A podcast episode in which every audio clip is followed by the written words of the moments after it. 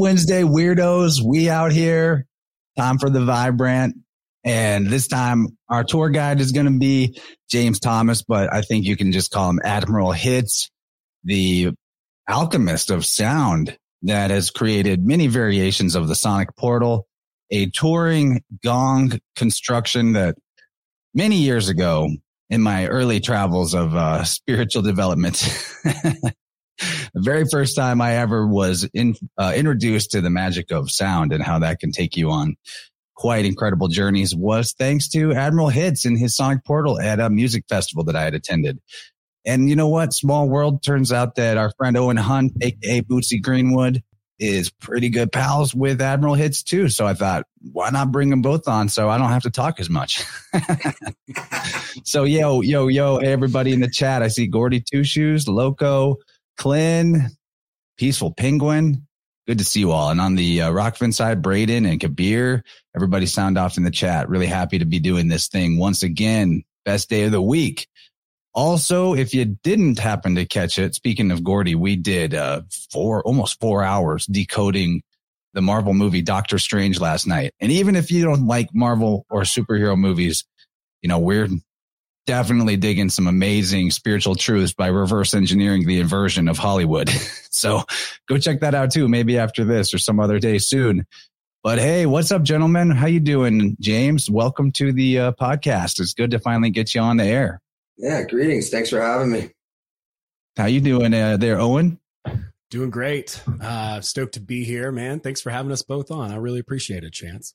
Yeah, no problem. I don't know if this is on your end or something, but you're only coming through my left ear. Okay. Just a heads up. I mean, if that's how you want it, that's cool, you know? How's that? I think that's better. Yeah. Cool. And Maybe a little quiet too, though. Which year does the uh, does the devil speak to you in the cartoons? yeah, yeah, back in the old uh, Bugs Bunny days. Depends on who you ask. You know what? I was just thinking about that today. I was looking at the whole idea of, well, I don't know. It's going to be complicated if I go and explain it, but that whole metaphor is definitely a left brain, right brain thing, the rational and irrational mind. So interesting. I would guess that the bad guy would be I don't know. It depends on who you ask. If you're demonizing the feminine or the masculine, but I would think the left angel would be the right brain, and the left angel would, or the uh, right angel would be the left brain. I don't know. So, sort of like a stage left thing, anyway, right? left hand path. Like you're looking at the opposite. It's looking right. at you. Yeah, mirror world. Hey, but well, you know, while we're here at the beginning, tell us, you know, more about your your stuff, what you're up to, what you do. I know that you're a busy guy, making a lot of shit happen.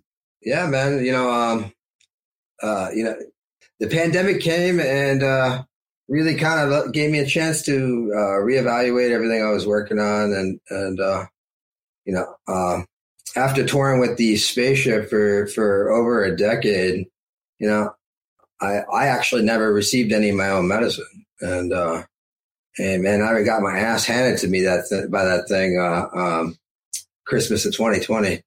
And so it kind of just reinvigorated my entire uh, creative process, my you know my willing you know my uh, willingness to acknowledge that I was even healing people. I mean, you know, I chose a spaceship uh, admiral uh, to you know not you know is this Buddhism? Are you a yogi? Are you meditating? Like all these things, and it comes with expectations. And I chose uh, uh, to be a spaceship pilot because I'm the expectation. This is what you get. And, uh, you know, so I have made it, you know, a, a little bit of a mockery and, and some fun out of the uh, new age movement. And, uh, you know, going full circle, the joke became very real. And, uh, you know,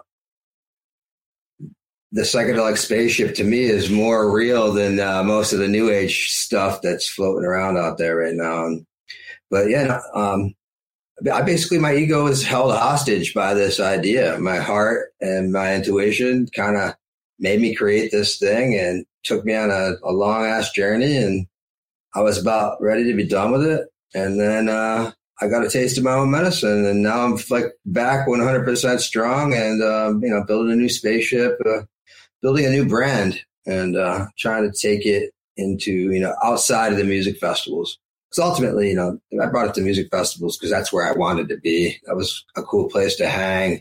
I didn't really want to uh, get caught up in, uh, you know, trying to heal you know, unemployed bricklayers and, and housewives and things like that at yoga studios, people with back problems. And, and, uh, so I really chose that, that, um, that arena because I resonated with it a lot. You know, now it's like, I just want to get anybody in there. I know, I know what I got. I know what I built and, uh, you know, it's, uh, it's time to go full throttle with it.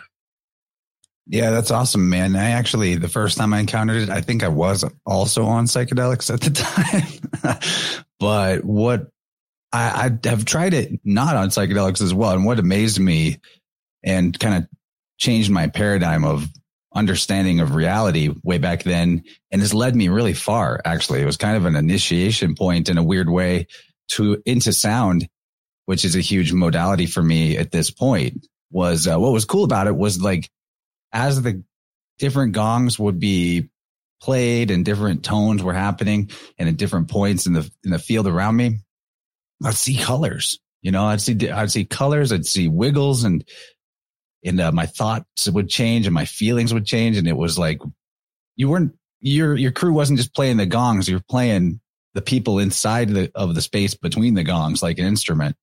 Oh, absolutely. I mean, sound holds our whole body together, you know, and, uh, and what happens in there is not what you're visually, what you, you're visually taking in. You know, it's like if you walk up to that thing and you see it, it looks cool. There's people running around in costumes and there's lights and it seems like a lot of fun. And you could even stand outside that and be like, that's pretty cool. I like that a lot. It's neat. And, you know, and feel some degree of vibration. But what goes on in there is pretty insane. And, and I didn't actually, you know, everything, it was all built on intuition. I never took a lesson in sound. I never went to a course. I never got any provisional self-esteem ticket, a certificate from anybody.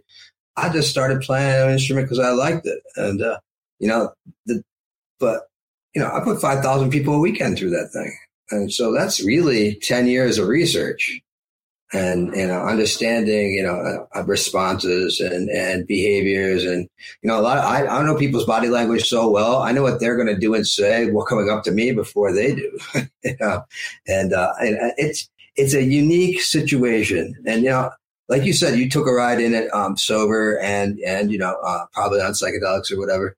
I rode in that thing 500 times and it's never done anything to me but make me go to bed early or keep me up because I need to be or, you know, take, you know, take some, some pressure off my back pain or whatever. This, that, the other it gives you what you need, right? I took a ride in that thing, um, on Christmas, uh, on the resurrection astro theology day and the, on the, on the grand conjunction of, of Saturn and Jupiter for 600 years, not, not even aware. You know, I was just like one of those things like, uh, it just happened. And, and that's I started to realize like, there's a lot of wake up moments in, in that thing. And I think people's charts and the stars above have a lot to do with some of these wake up moments because uh, I mean, I rode that thing 500 times and what happened to me at Christmas was a goddamn miracle.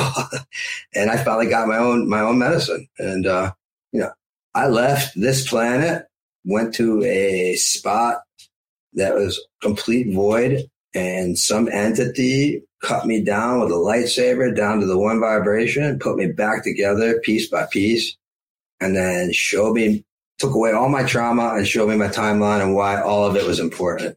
And then I, I was an atheist before this happened too. And I was still an atheist for like two months. And I ended up going on a production into a Hindu temple. And uh, long story short, you know, I, I, I, I wasn't bowing. I wasn't, you know, going through all their mo because I wasn't looking for answers. And the guru and I started talking to each other and she realized that she didn't have anything to teach me. And like, I just, she needed to make me realize. And I was like, oh man, I was like, man, spirit fucking fixed me. Like, you know, whatever you want to call it, source or whatever. I mean, I would have fixed myself anytime during that 12 years if I was actually doing it, you know? And uh, man, I, I, I, was given uh, such a new lease on life, a, a complete readjustment and, an alignment from chaotic neutral to lawful good. When I say lawful, I mean cosmic law, not man's law, but, um, man, you know, I got goosebumps just thinking about it. And, and you know, when, after that happened, I realized, I realized how it works, what's going on in there, how we're doing it and, and what I've been doing is I was using the wrong indicators of success, right? It's like I was trying to rock star that shit, doing the right thing for the wrong reasons. And, uh, you know, I wanted to be in the scene and be cool and get paid to do something I love and, you know, have fun, be high working, all these things, right? And, uh, and then when that happened, I realized that uh, the half a million people that have been in there in the last 14 years or whatever, um, you know, my indicators of success by money was crazy compared to what it's done for people uh, and how it's changed the trajectory of their lives and, and uh, given them something, you know, something substantial to learn about themselves or the world or, you know, you know, like it brought me to spirit and, and completely healed all my freaking baggage. So like I, have had people come out of there and like, you brought me to God. And I'd be like, high, five and send him off the base nectar. Cool, man. You know, and like no integration, no nothing. So, you know, like now I'm focused a lot on, on how to integrate people, how to nurture their experience, how to, you know, point them in the right direction with better information. Like the growth doesn't stop right there. And, uh, you know, it's like I've had, a, I've been interviewing a couple people, you know, I've been through there and, uh, man, I never realized truly what, what I was really doing. And, uh, so now it's like, uh, I'm just happy to be alive and happy I didn't throw it away because I was I was done with it before 2020. I was I was falling apart driving around a van. I was like, man, I got to figure out what else to do. There's not a lot of money to do in this in this gong thing, you know. And uh, but it was Sonic Portal wasn't awesome. I wasn't awesome, you know. And so my attitude was getting in the way of a lot of things. And uh, and and that now I'm ready to just get rip roaring ready. And you know, my roommate um, from my last house, he kind of took me off the road and and was like, you know, try to figure out what you want to do next. Stop worrying about money. Stop worrying about this. Find yourself. Find out. You know, don't don't destroy this cool thing because it changed his life too.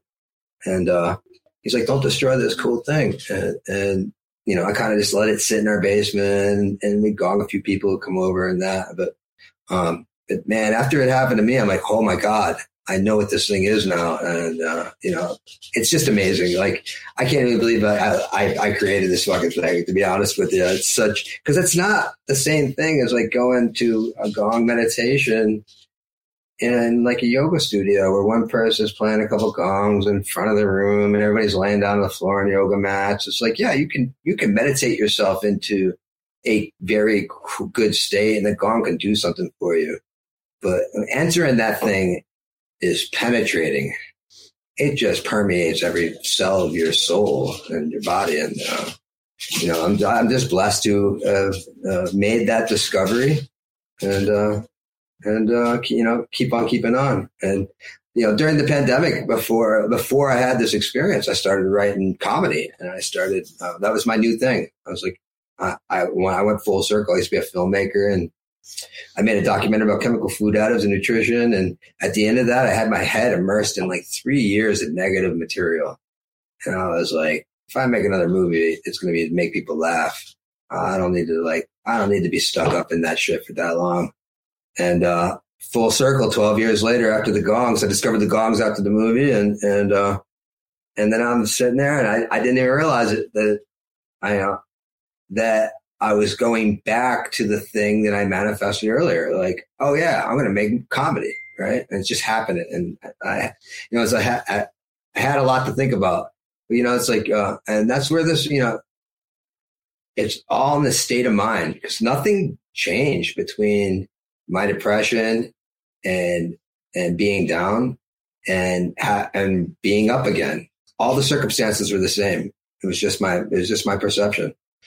And uh, yeah, so that's my new thing is mentalism, the first cosmic law in the universe, and helping people realize, you know, it's your state of mind. There's literally no difference, and and uh, you know, it's what you. If you think it sucks, it does. If you think it's awesome, it is. And if you and if you run with those thoughts, you know, your thoughts are going to control you if you don't control your thoughts. And really, that's uh, what that machine, what that whole spaceship taught me was, uh, you know, we we are we are the um, essence or, or a sliver of the all, you know? Yeah, yeah, the image of it. Yeah. I mean, like a fractal hologram. a, a hologram, if you cut it into any ratio, it contains all the information of the whole. Yeah. But I want to kick it over to Owen because maybe for people that aren't able to pop over and just like look at what it looks like on Instagram, maybe I'll get on there and uh, grab some screen shares. But I would like to ask you, Owen, your perception of this from the outside and maybe a description of the setup, what it's like, you know, what it feels like to walk up to that thing and be like, I guess I'm going to ride it. yeah, man. I've had a couple of opportunities too. Um, and uh, it's the amount of thought that that James puts into it is incredible, really. And the more you start to pry and dig deeper and start asking questions, the more you realize how much he's actually put into this thing. He's it's all come from intuition, but there's like layers and layers and layers because he just hasn't given up. It's like it's like a really good joke, you know, a really good joke. It's got layers to it. It's it's a long bit and it comes back on itself, right? Like and so he's really explored talking about fractals so much of the experience and I think both of you guys really understand vibration on a level that just very few people do. You actually um, had recommended me that Electric Body, Electric Health book. Oh, uh, yeah. Blew my mind. It really tied the room together. So thank you.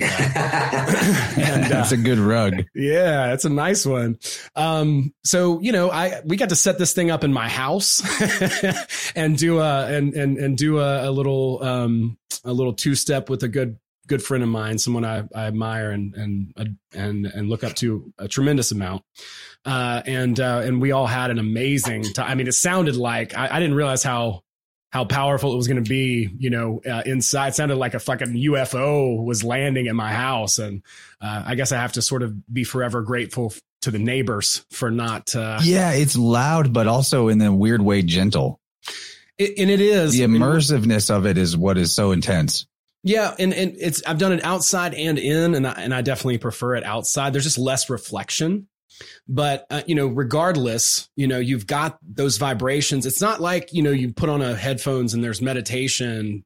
You are being struck. You're being you know you are you are absorbing these vibrations so they're physically affecting you not just auditory um, and uh, and and like you like you was saying about being kind of like taken down by a lightsaber um, I had a similar experience where like it, and and you said color.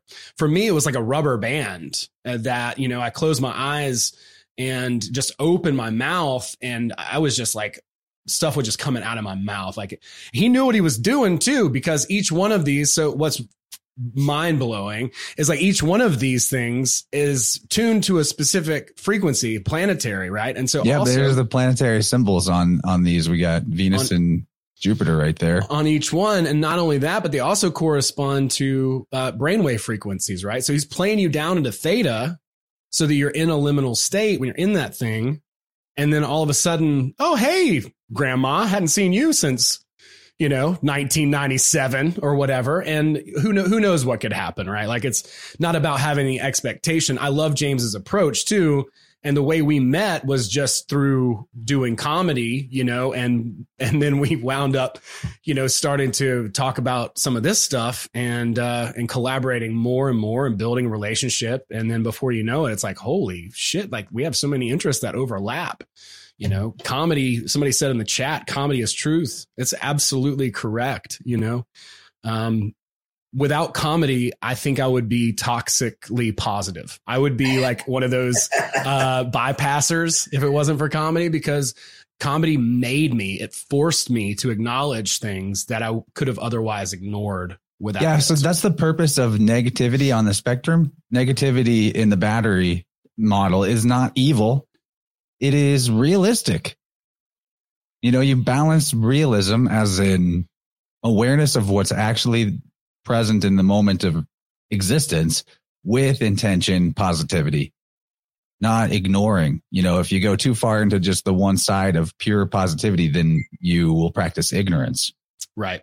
That's exactly right. And so, yeah, I mean, my experience in the spaceship, uh, something that I could have never expected. Like, I was like, this is cool. You know, sure. You know, I'm an open minded person. I'm into some weird woo woo stuff, and and, uh, and and of course I'd be down for something like that. But I had no idea how much uh, was even possible regarding this thing, and and not not not to mention the amount of time and, and hours that James has put into it.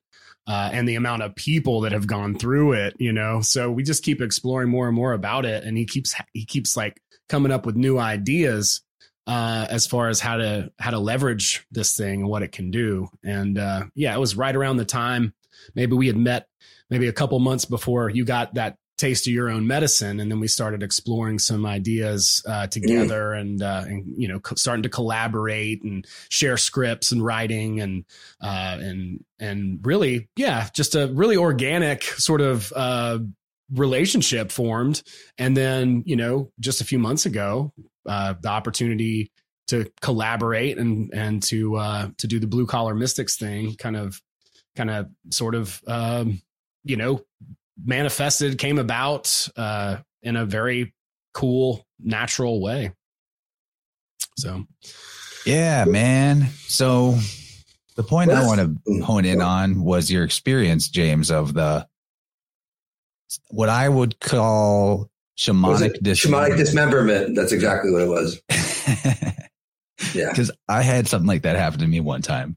Mm-hmm. Uh, so this was probably after I rode the the portal for the first time, but I started getting, this is when I woke, up. like I was exploring shaman, shamanism through books and I found out about shamanic journey work, which is using like a drum and a rattle, or you can just play a track of that with headphones and get immersed in that sound, that rhythmic hypnotic sound. And you go on intentional journeys. You know, you decide kind of you want to go up, upper world, lower world, are you looking to, are you intending to meet maybe like animal totems or are you looking to connect with some others like higher dimensional beings and you can sort of choose your direction, but then what you find there is going to be, so it's like a journey within your own imagination.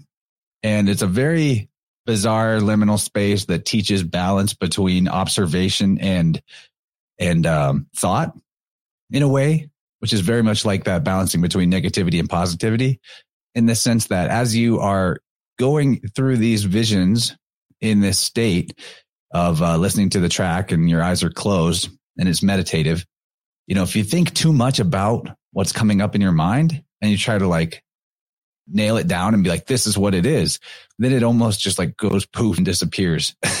but if you just observe and, and you try not to label too much, you can kind of then tell yourself the story of what it was afterwards without getting in your own way. But uh, to make it short, the experience I had, I was looking to meet like shamanic totem animals, if you will, uh, spiritual guide animals. And I got led through this like big field of tall grass by a monkey. And I was following this monkey through the grass and it takes me to a beach and it points to the water. And I was like, okay. And I go out into the water. I get up to my neck level in the water and then a fucking shark shows up. and it rips me into tiny, meaty chunks. I mean, you don't feel pain in that state.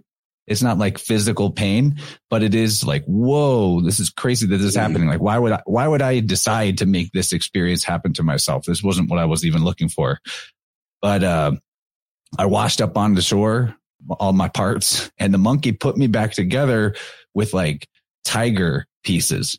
And so I was like this hybrid tiger man in the vision after that. And uh, there was more to it, but basically the idea of shamanic dismemberment is a is like a natural rite of passage experience that human human beings are able to access in some way that is part of our interface with the the divine or the angelic realms or our spiritual guides and is part of you know what you just said it's like what you had said before it's about showing you how trauma actually forges you stronger rather than feeling like you're lessened by it.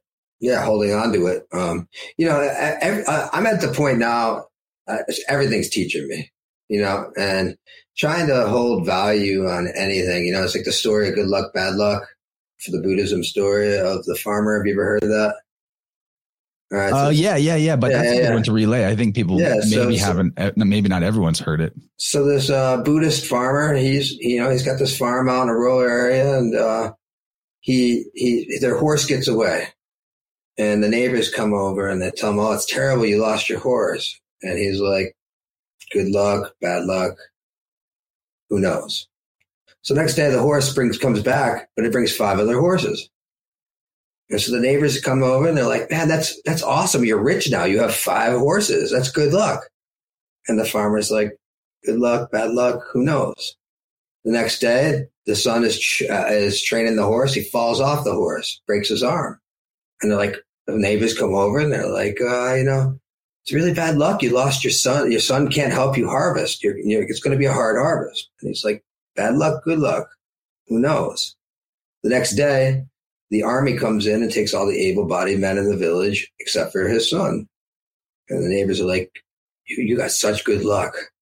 And he's like, good luck, bad luck. You know, it's like, at no point was he ready to put a, an actual label on, on this thing. He's staying in neutrality, right? It's because ultimately that's where the sweet spot is, is uh, uh the vibration has to go up and has to come down, right? And so and all of my life's worst tragedies and, and traumas have literally brought the best gifts, right?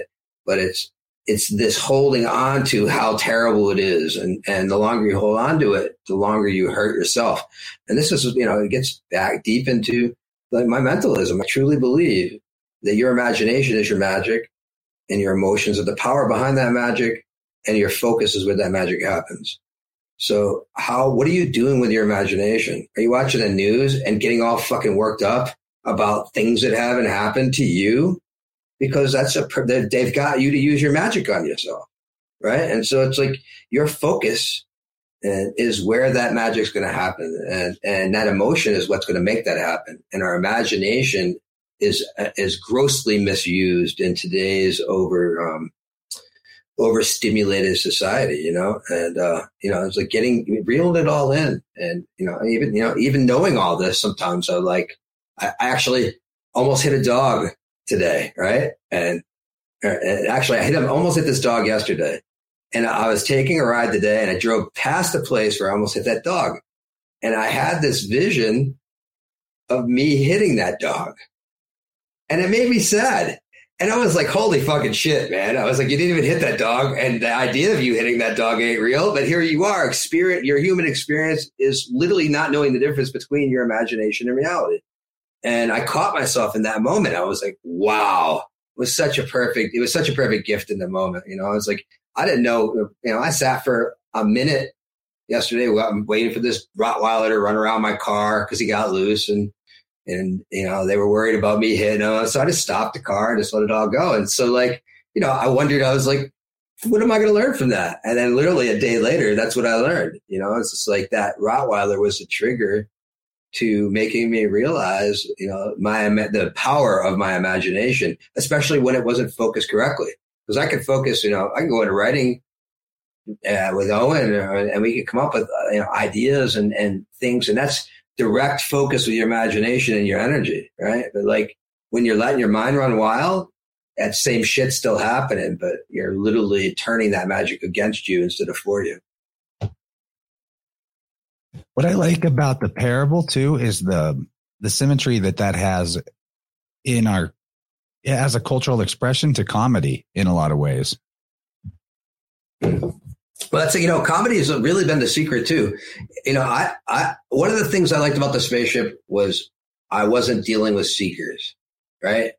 Because everybody wants to be like everybody wants to be call me their guru, or they think I'm their like spiritual advisor, and this and that, and like you know, not having seekers made the magic happen even more. Because I'm like, hey, look at my psychedelic spaceship, right? And you know, we got people dressed in alien costumes and it's all fun and there's lights and stuff. And you know, you walk up to me and you're like, all right, I know this motherfucker don't got a spaceship, and I know he knows he don't got a spaceship, but this looks pretty cool. I'll try it. And then you come in and I'm telling you jokes.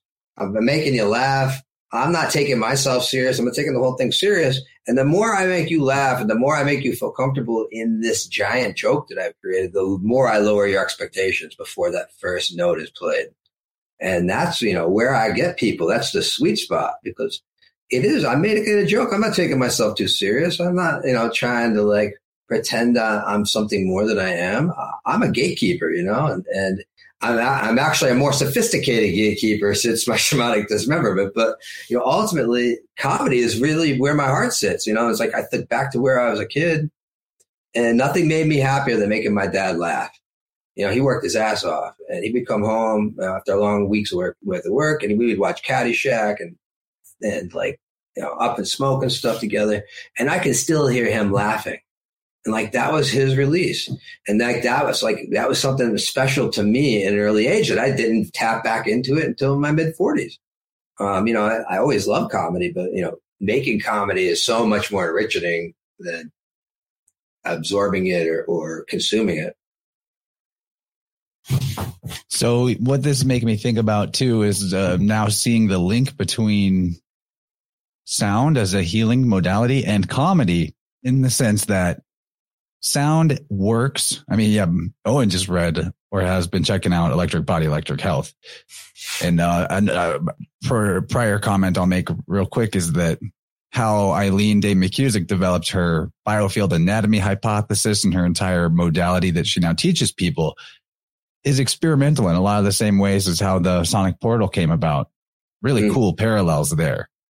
Anyway, the thing that she is so good at explaining in her book is about how universe is not just an entropic system. There's also an organizing principle that you could call centropy, or you could call it levity.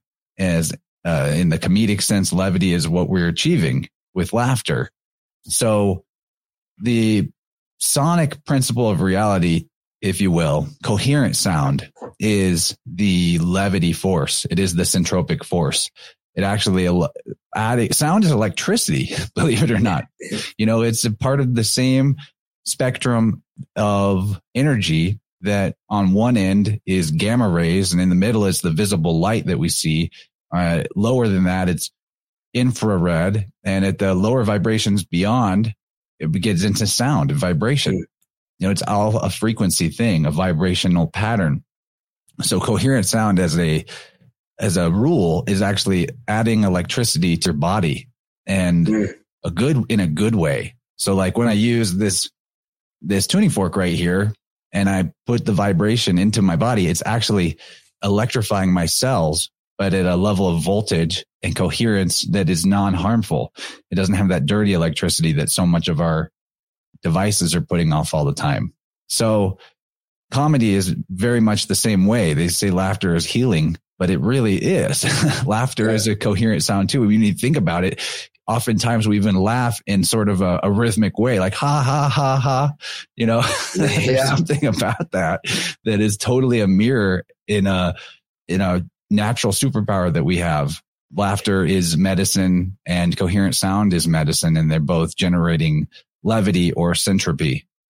Well, you know, it's it's interesting, you know, uh, before my shamanic dismemberment, the house that my roommate that I moved in with, um, he's one of the funniest motherfuckers I've ever met. And, uh, and we had a lot of fun, like, you know, laughing, especially during the, the pandemic. I mean, it was just a, everything was a joke to us. And we turned the TVs off and turned the social media off and we just had a blast living life and creating. And, uh, but what I got to this point where I was disenfranchised with my creation and just beat down because people will come out of this thing and be like, this is amazing. You changed my life. Don't ever stop. And I'm like, man, I'm getting old and falling apart and driving around in a van helping kids get out of K holes. I have to, I have to stop something sometime, someplace. I have to do something, you know, realistic. And, and so I, I was super depressed. And, uh, uh, one of my roommates, he was like one of my biggest other roommates. He was like a fanboy and he was every day, he was harassing me, telling me, Hey man, you're throwing it all away. You got something amazing. And, and after a little bit, I was like, I got pissed at him. I told him, listen, fucking kid. I was like, I created shit my whole life. This fucking thing don't define me. I'll create something new tomorrow just to fucking spite you. And I literally didn't go to bed that night. And I wrote 60 pages of me going to an occupational therapist, explaining that I came from a, uh, a family of a nudist, non non religion, anti religion, anti government, anti establishment family, and that I've been a psychedelic spaceship pilot for the last fifteen years. Never had a boss, and now I'm trying to integrate back into the job market, right? And so it's 60 pages of me literally fucking holding this this doctor hostage, this this theoretical doctor hostage, right? And it was literally me telling all these fucked up stories throughout my life and making jokes about them and, and stuff. And this was like way before the shamanic dismemberment. I was doing a lot of self work without realizing I was doing the work, right? And so I'm literally in my room cackling to myself, just just carving up all these jokes and making this fake doctor feel un- unimportant. And I, I should you not, like after like six months of that, I like, I, I literally, I went, I went on a snowboard vacation. I was writing, I, I didn't even know I was, I didn't even know that I was being creative again. And that was the point that was making me depressed.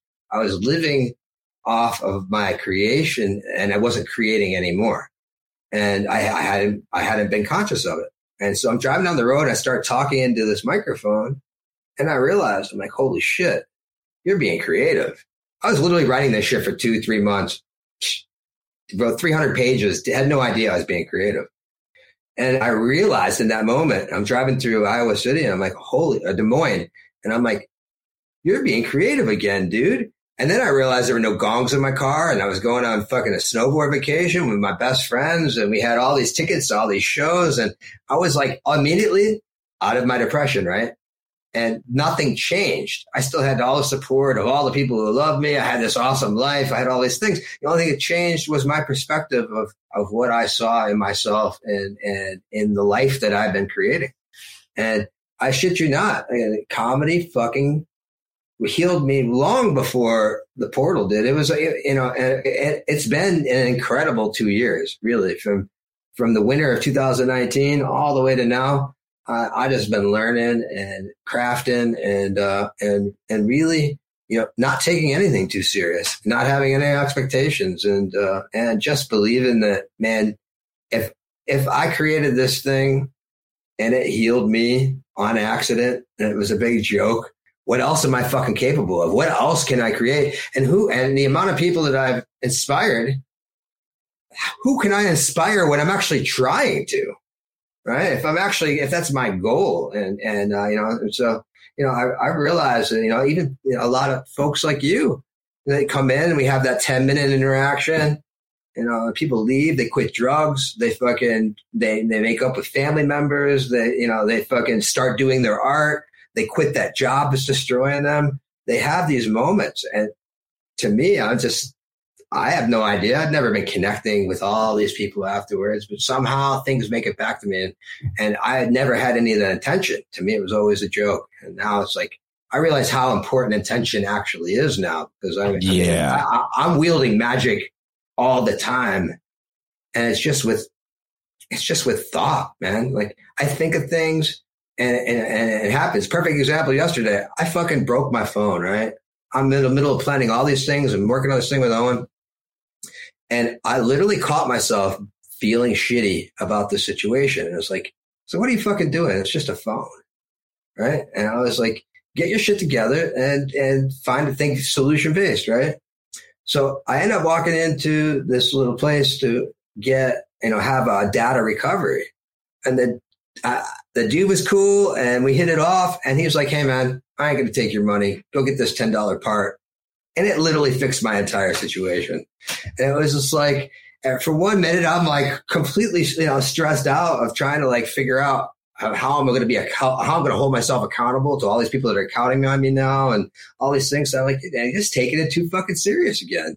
Like, what are you doing? Like, you're, you're, you have this under control and it's all going to work itself out. And it did and the moment that I caught myself and, and like these things, you know, being aware in the moment, you know, I can't even speak enough about the concept of the inner guardian.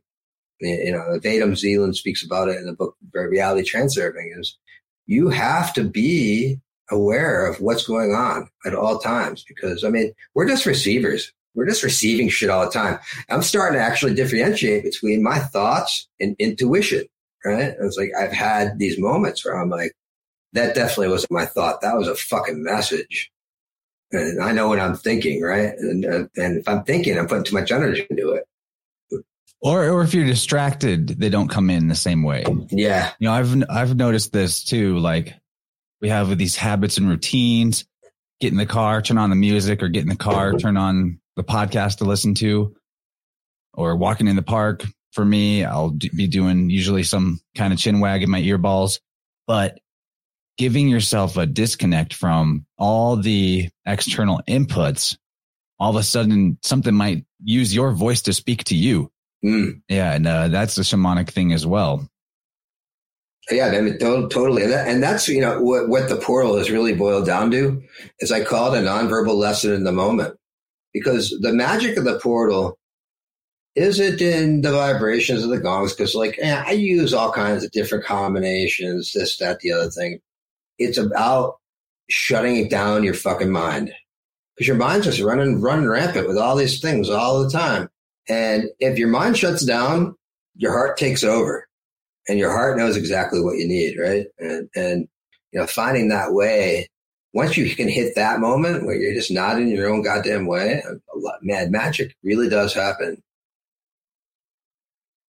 It makes me kind of want to hear from you. Yeah, it makes me want to go back to that angel devil thing. Like I feel like after that, I'm just like, oh yeah, because you know, the mind is going to think of this manipulative way that you can influence a situation to get what you want. And that's always going to backfire on you every single time.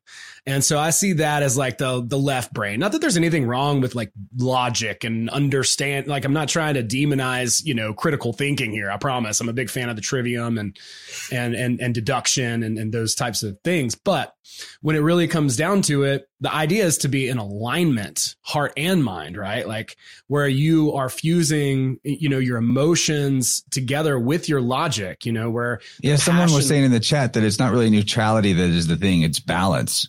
Yeah, yeah, and and Vadim, you know, back to that work, he would call that the the fundamental principle. That's his uh, opinion. That's what makes everything, you know, have have uh, have weight, stick together, like we're stuck together by vibration. If it wasn't for balance, the idea of equilibrium, then we wouldn't everything would just be like this jelly right? Like this this this like strange floaty gooey ama- amalgamation of of things right? Like nothing would would take form. So without balance in his sort of model you know it's it wouldn't be possible to have this experience. It would all just be like this con- congealed everything that you couldn't differentiate one thing from another. But the way that uh, the way that nature works, the way that we see things happen in in in reality is is balance. It truly is. Like I have a I'm a big water person. I love moving water. If you go and you look at the water at on a river, you're going to see the water go over a rock and then fill itself back in. And that's actually what creates a wave. So the wave is formed because water is balancing itself out. It's not, you know, doing anything out of character. It's doing, you know, just what it naturally does by uh, by finding its level, finding its you know neutral, however you want to define that, um, and that's actually what creates the phenomenon itself. And uh, when you look at it that way, it it, it definitely is a, a little bit different um, view, and you start to see these these ideas uh, more and more. Right, like there's an emotional um, there's an emotional aspect to this. And this is what manifestation is all about. You know the more that we drum up and uh, fantasize and make a big deal out of and pedestalize something the further we're actively pushing it away from ourselves emotionally. We're not allowing ourselves to have that which we truly want because we've turned it into this gigantic huge deal.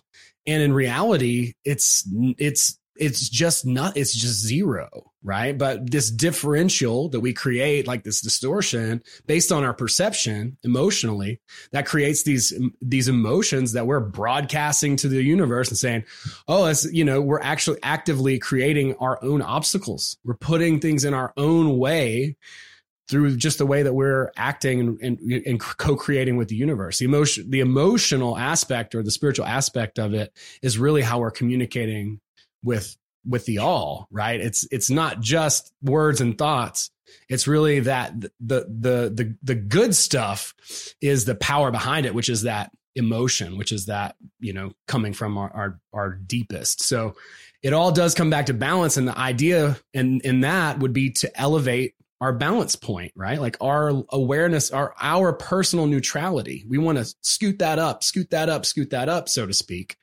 you know, um, in order to live a, a, a more uh, enjoyable existence. And that really comes down to gratitude. Like one thing you can't do is have too much love or too much gratitude or too much, you know, appreciation for what is. That will never backfire. When we pedestalize it, when we make it like a thing that's separate from us, when we make it like something that's really difficult and a big deal and, and all of that, when we idealize something, that creates a distortion.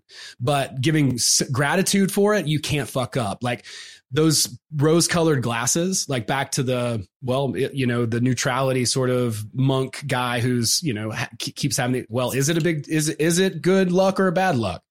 Like in, in that situation, you can't fuck it up by being grateful, no matter what it is.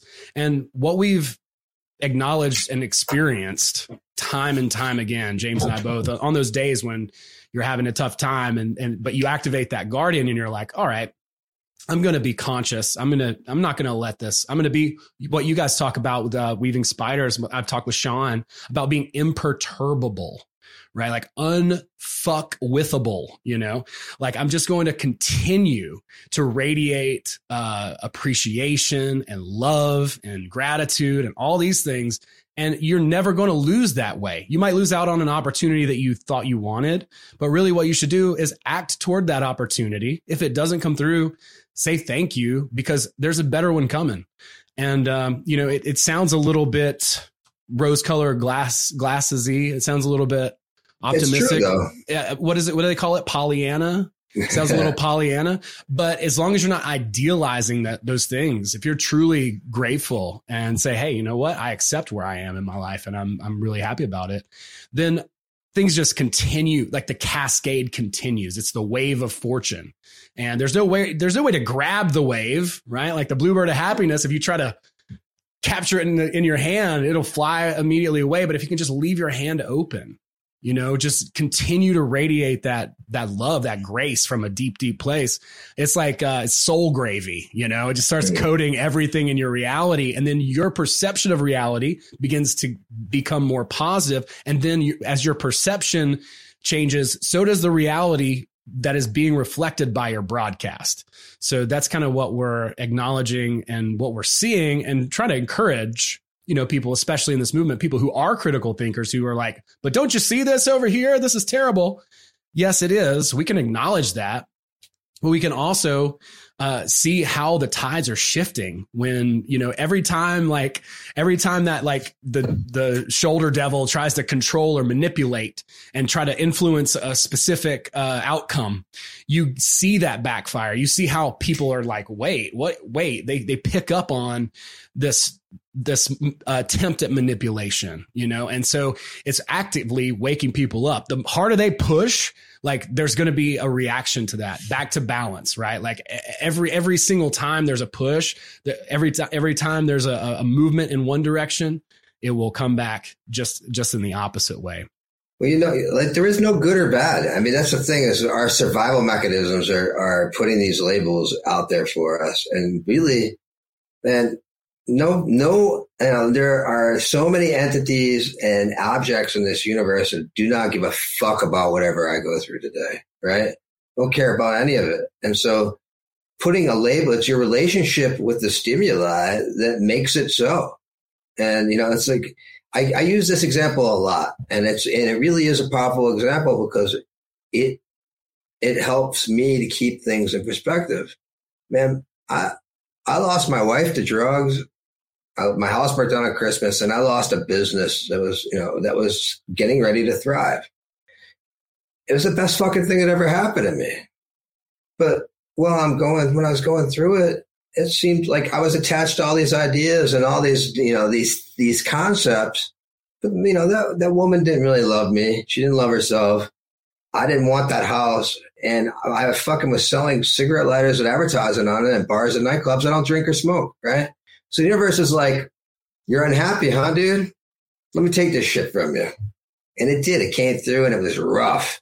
Uh, and I was attached to it all. But literally, I would not be a filmmaker, a comedian, or or a performer um, with the with the Sonic Portal had those negative things never happened in my life.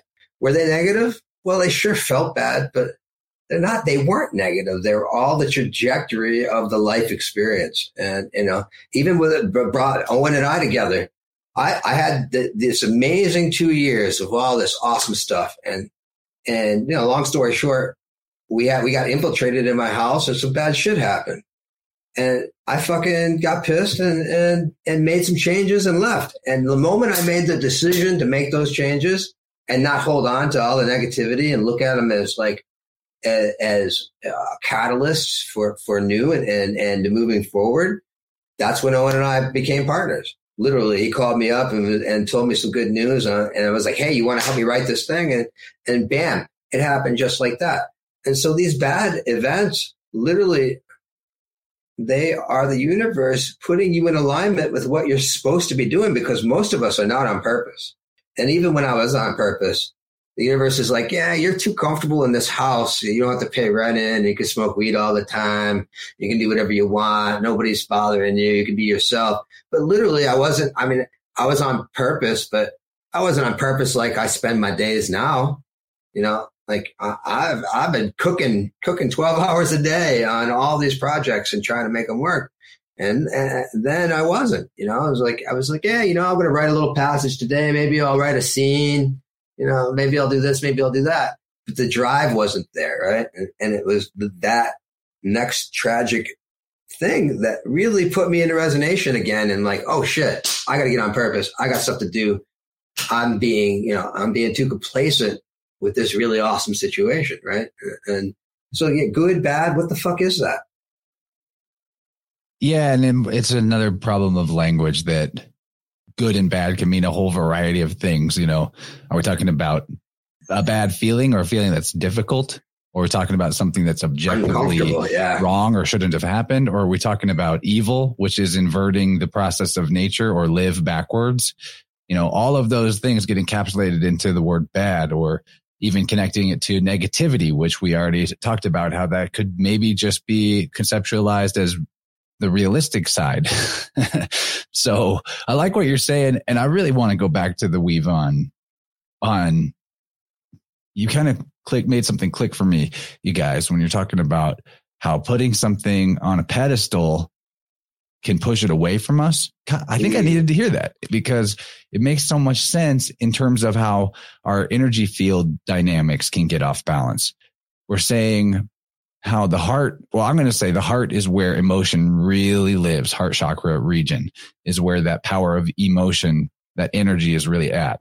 And something that I've been asking universe for more clarity about is what is the trigger or mechanism that helps the emotion flow? Like what is, how does that wall work that makes a barrier between you and feeling good feeling or bad feeling? You know, why is it that maybe there's something in our field that needs to be cried out, but we have no idea when or how that trigger is going to allow it to happen. I have noticed as someone that does you know, practice sound healing as a healing modality for, for clients. Although I'd love to get a taste of my own medicine sometime. don't I don't really get to do that. Other, I mean, there's some ways I could do it to myself, but not in the same level. It's not the same thing. No. But my, uh, my question has been for a while, like where, how does it trigger? Like, why do some people even show up for the sound healing and they don't cry anything out, but other people like cry three times during it or four times? And crying isn't necessarily the only goal. The point isn't, isn't about the crying. It's about the feeling. It's that now yeah. you've accessed feeling.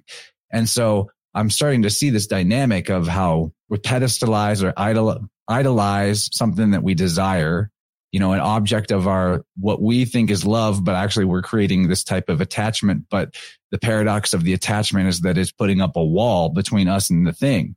And I, I realize now that that pushing it away through the pedestalization is very much the same dynamic as what we really want is the good feeling. We want to feel what it is that we have associated the, that object of our desire with making us feel. Because maybe when we first encountered them or it, we felt something really powerful. And so now we're like, okay, this is the symbol in my universe of that feeling. And I have to have it and it has to be that way, which is a fear thing. So you're creating, you're pushing it off. What you said, pushing it away from yourself by putting it on the pedestal is brilliant because in the biofield, the energy or the emotion, the feeling that we actually wanted in the first place, whenever we get in these stuck places where we're just like kind of numbed out, we can't laugh or cry, you know, we don't feel joy or sorrow. The in our biofield, there's um, walls of dissonance that go up, and whatever trauma is, usually it's trauma in a sense, is like kept off to the left or right of our center, and depending on where it is, that dictates like what kind of stuck energy it is and all that. But I'm seeing now that this process of how sound actually coherent sound actually dissolves those barriers that we put up in our field. Uh, that's why we get the feeling back. And that's mm-hmm. why we get unstuck afterwards because the feeling in that is now brought back into our, our core and our center and the energy of it is now in circulation again is also symbolically in the external, whatever it was that we thought we needed or the object of our desire, but it needed to be like sort of let go of before it could be grasped. It's all a big paradox. And I don't know if I'm explaining it well, but it's making so much sense in terms of like in my in my mind right now. Hey, you know, your process dynamic. You process it and you, will keep on analyzing and thinking about it in a different way and you'll synthesize it, you know? And then uh, after I had my shamanic dismemberment, I came up with something I call the love matrix. And, you know, a lot of people want to talk about hate and fear and all these things being the opposite of love they're just the lower vibration of it because it's all a gift to teach us about this human experience, right? And so love and the positive infinity is love and idolization. And love in the negative infinity is love and possession. It's only in the middle without, without expectation, without withholding, without idolization and without, um, without possession where we can actually start to really experience the magic of this place because ultimately everything comes from source and it's all benign. It ain't positive or negative. It is only that when we make the decision to call it that. Right. And so, you know, you could take something really crazy like my dad dying, for instance. And I could be like, you know, fuck, you know, fuck God, fuck this, this bullshit took my dad away from me, blah, blah, blah, blah, blah. But ultimately, there's all kinds of positive things that came through with that. And that loss is teaching you how much you love, right? And, and we're all going to die. Everything's going to die. Everything's going to be gone, right? So we have this, these, all these attachments and romanticisms about being here forever and having things forever and, and really ultimately being afraid of change, right? And so these changes, they seem bad to us. And then we put this, uh, we define it and we put this value on it and ultimately, that's a fucking gift too. And the more that you look at all these, these experiences, like all of this is part of our experience. We're here to learn. We're in like this holographic school of learning how to be human, right? And for somehow our ego is like, Hey, I want everything to be comfortable. I wish I could just sit around and play video games and, and have sex all day and do this. But like, that's, those are just comfort. Those are just experiences. They're not real joy. And, and the thing is, is we, you know, it's like the more that you take these negative things and start to process them into a way that's healthy, man, cause like all the neg, all the, you know, you know, I've had, I, my mom and my mom and I were nemesis my, for a big portion of my life. Right. And, uh, I had, after my shamanic dismemberment, I had, I did, uh, a cannabis ceremony and I was with my shaman and I started I started addressing working on healing the female ancestry in on my timeline and inside of myself. And so I had this really amazing experience where I we I relived one of our horrible horrible battles, but I relived it from her perspective, and I felt her self hate. I felt her like inability to get past her trauma. I felt all these fucking things that I, as a 12 year old or eight year old boy, could never understand what she was going through. Right. And so I felt this, this real true empathy. And now I'm super grateful for all that bullshit. It, it brought me and took me to some, some place of a, being a full human and understanding like everybody, like all this trauma is carried for generation to generation to generation. And a perfect example of that is my brother is going through this horrible, horrible um, divorce, like custody battle that's been going on forever. He's really, literally reliving my father's trauma because he had children, didn't deal with any of his shit. And then that all that stuff is carried on in the DNA. Part and, of the shaman's role is to actually help find that and heal it. Yeah. So I actually in, I'm not calling myself a shaman, but in sound healing, in the biofield anatomy that a system I work with, there's even, uh, ancestral river side for the paternal and maternal side. And, uh, it doesn't happen every session, but sometimes you actually, I actually will get a message in my like psychic mail slot from someone's grandma or something mm. like that. And then I'll tell them something and they'll be like, wow, my grandma just died. And anyway, there, will be definite like confirmation syncs. So the information of our ancestry is also a part of our, our, our energetic field, which is a sound field. Yeah, absolutely. And, and I started addressing this. And so my mom is going through some shit. Hey, welcome, Jake. Just got to call in. But you continue. Hey, continue, guys. James, and the will. So, so my Jake. mom, my mom is going through some shit. Um, you know, uh, diverticulosis and diverticulitis. She she was having a very bad time before I moved into the house, and uh, I, I, had this experience with the shaman, and we started working on, on this concept together. And I, we came and we started. Her and I started doing these these ceremonies, full moon ceremonies with gongs, and uh, man, the stuff that I mean, I I usually don't have contact with entities. I don't really have visions. I've I've had you know a couple of really interesting experiences, but it wasn't direct contact. It was like things that happened to me, and she was having direct visions of like our ancestors crumbling from broken hearts, and then turn and then reconfiguring into crystal with golden hearts and things, right? And like her health started getting better after we were doing these ceremonies. And our relationship has just been uh, it's just been like a trajectory of like up up up and up after you know years and years and years of ignoring this. And and it's crazy at how much just the intention of saying hey i'm going to acknowledge this energy and this thing in in my life and my connection and my lineage you know it's like think of all the bullshit that every single one of your generations had to come through to get here to for you to be alive. Like my great grandfather left Germany after World War One, came here, had my father, grandfather. My grandfather went to uh, to World War Two on a boat. He caught appendicitis, and they sent him to the infirmary. The boat died, sunk that day after they took him to the infirmary off the boat. Everybody in the boat died. He came home, had my father. My father got drafted for Vietnam, got a 4F, unfit for military services, didn't end up making it to that war so that I could be here. Yeah, my, just, my great grandfather in World War II was part of a unit that was getting marched off to the Battle of the Bulge. He tripped and fell in a cornfield and his hand got pierced by a broken corn stalk and it went all the way through his hand and he got sent to a field hospital and uh, he didn't go to this what be, turned into a big battle where everybody in his entire unit got killed.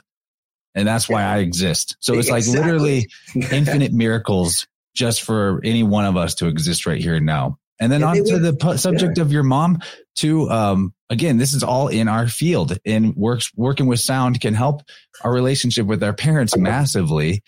Uh, like there's an, a part of our biofield anatomy relating to solar plexus primarily that has to do on one side with mother and one side with father, past support and current relationship. And there's a lot to it, but I've had times where I ran into some serious friction with somebody's relationship with their mom, for example, and we like moved that and we cleared that blockage and brought the energy back into circulation.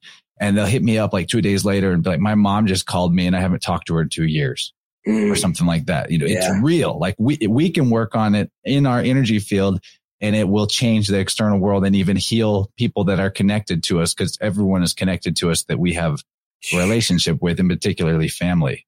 Yeah, absolutely, man. Uh, I I've seen it happen with sound a lot. Like I have a really close friend. Um, he was had a, you know, he had a lot of baggage with his dad and, uh, the portal took it all away. like he just, he, it just dissolved it for him. And, you know, to, the, to even to this day, it's still like, you know, it's a mystery, but not, you know, but it's, it's just, it's, you could call it a miracle if you didn't have any frame of reference, you know, but ultimately we're just, we are these bound up, just conguagulation of energy and sound, is holding it all together. And it's literally from all of your past lineage to create now. And it's, you know, it's just spirit experiencing itself in uh, one point of awareness in the universe. Spirit is all points of awareness. Your ego is a single point of awareness, right? And so it's like, it's this opportunity to know what it's like to have these experiences. And, you know, it's like, uh, when my mom and I discovered our cosmic relationship, she was here to, to teach me forgiveness and I was here to teach her patience, right? And once we identified this, I mean, it took us fucking 45 years. It's 40 years to put this together. And, you know, and, and once we, the, the, the, that day too, you know, no psychedelics. When we came up with that, I called her up. This is long before, um, uh, I moved in and, and we started doing this work. I, and that, that was the weird thing about it too, is we had forgiven each other and like we had addressed this, this cosmic relationship and it was as powerful as my shamanic dismemberment, right? And I thought we had hit the ceiling at that point. I, I thought that like we had arrived, but I didn't realize that even though we had forgiven each other and understood this dynamic, that the trauma was still deep and still there, right? And so when I when I had this um cannabis man cannabis ceremony, cannabis is ceremony, some heavy duty shit, man. You think you smoke weed, Wait till you go into ceremony and deal with some real plant medicine. Oh, just wait till you see. Yeah, man. And like it, it showed me some shit. It showed me the future. It showed me the past. It showed me the present. And like, and what I didn't realize is even though that I was, I had forgiven her and I was completely happy with where, where our relationship was, there was all this pain that we hadn't addressed, that we hadn't released. Right and that's when you know these ceremonies really started to come through. And uh, man, it's just like you know, you don't even know you're carrying that shit until you let it go. Until mm-hmm. it's like a fucking sack of bricks. You're carrying this shit around everywhere you go and dealing with it. And it colorizes all of your relationships and all your interactions and everybody you're interacting, you know, everything. And then you, you, you cut that shit loose and it's like, oh my God.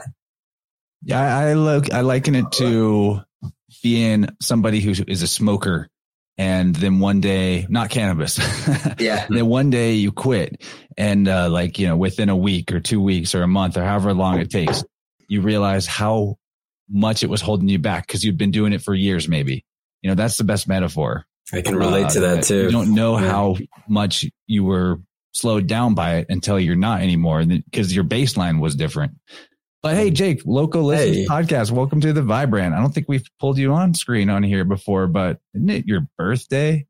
Oh, almost. So I'm in the Eastern time zone. I got about two hours till the big Word. two seven. You guys were just talking about these uh, war stories. I mean, I was thinking about Jimi Hendrix in the 27 Club. Not saying I'm joining, but you know, he fell out of a helicopter. 27, huh? 27. Yes, sir. Yeah. And by the way, thank you for the uh, invite. It's good to see you guys. Hope everyone's doing well. It's been a really cool conversation. I was uh, hanging out in the YouTube chat. A lot of great people there. Just want to say hello to everyone. And, but yeah, Jimi Hendrix, you know, someone who uh, got discharged from the U.S. military, I guess you could say synchronistically. And then without that experience, who knows if he would have ever gone on to produce such vibrations, you know? Yeah, far out, man. yeah. But when you were talking, so you, one about, of the things you were dropping some comments about was uh, divine comedy. Mm. I know mm. that that's a big interest of yours. So, is there anything that comes into mind, like to circle us back around to the the topic of sure. tragedy and comedy? Because that Absolutely. does seem to be the theme here today. Yeah, well, James and Bootsy, uh, you know, I just want to say this has been really cool so far, and happy we got to do this together. I did not expect this, so it's really nice uh, birthday surprise, I can say. Um, well, you know, dude, happy uh, solar return. Thank you, and thank you. Breath day. That way we don't piss off Kurt Kallenbach. Or birthversary. Belly button day. the naval navigation.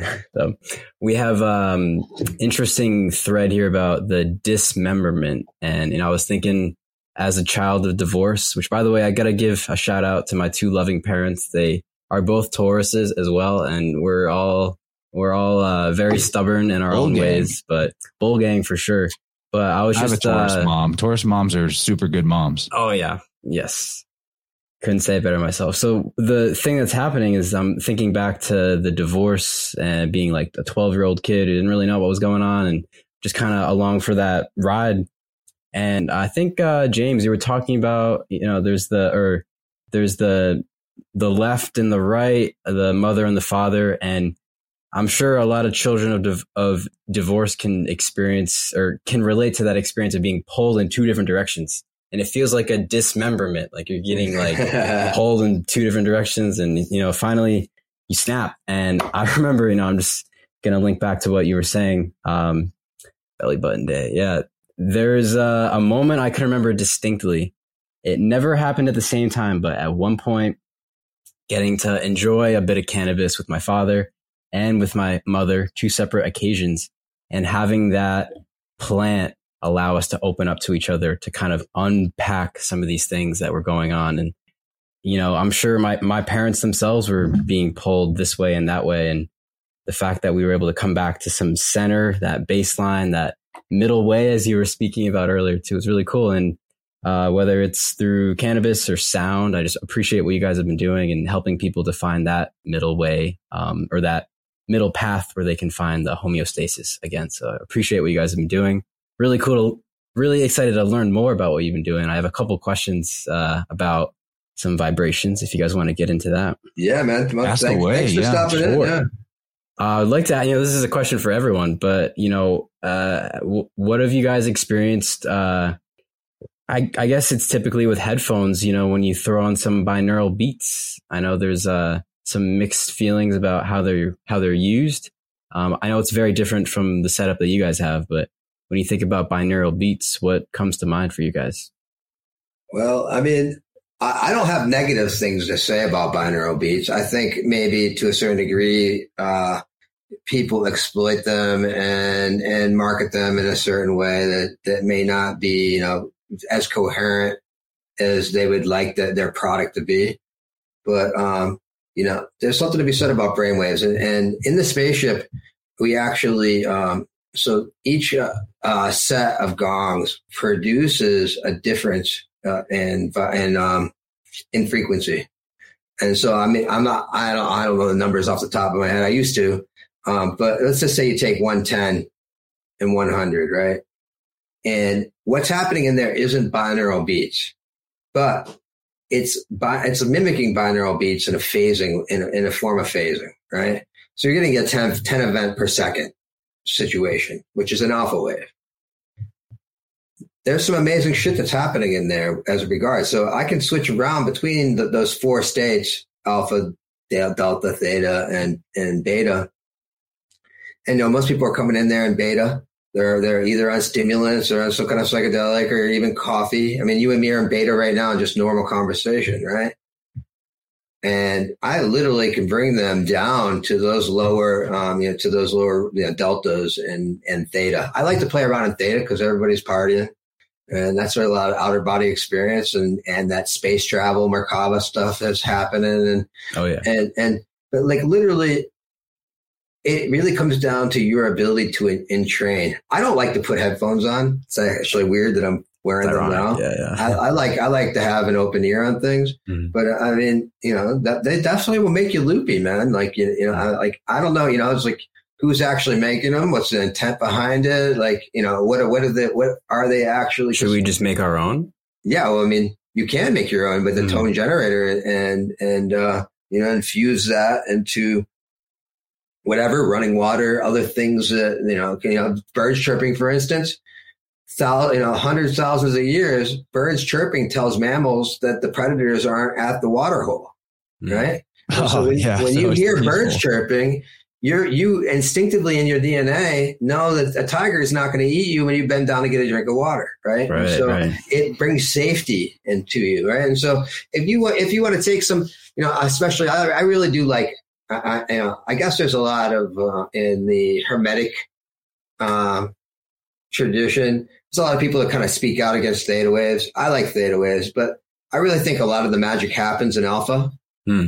and uh, that's where super learning is going on. And, Super learning, yeah. yeah, like you- you're like that's your TV's running at an alpha wave, right?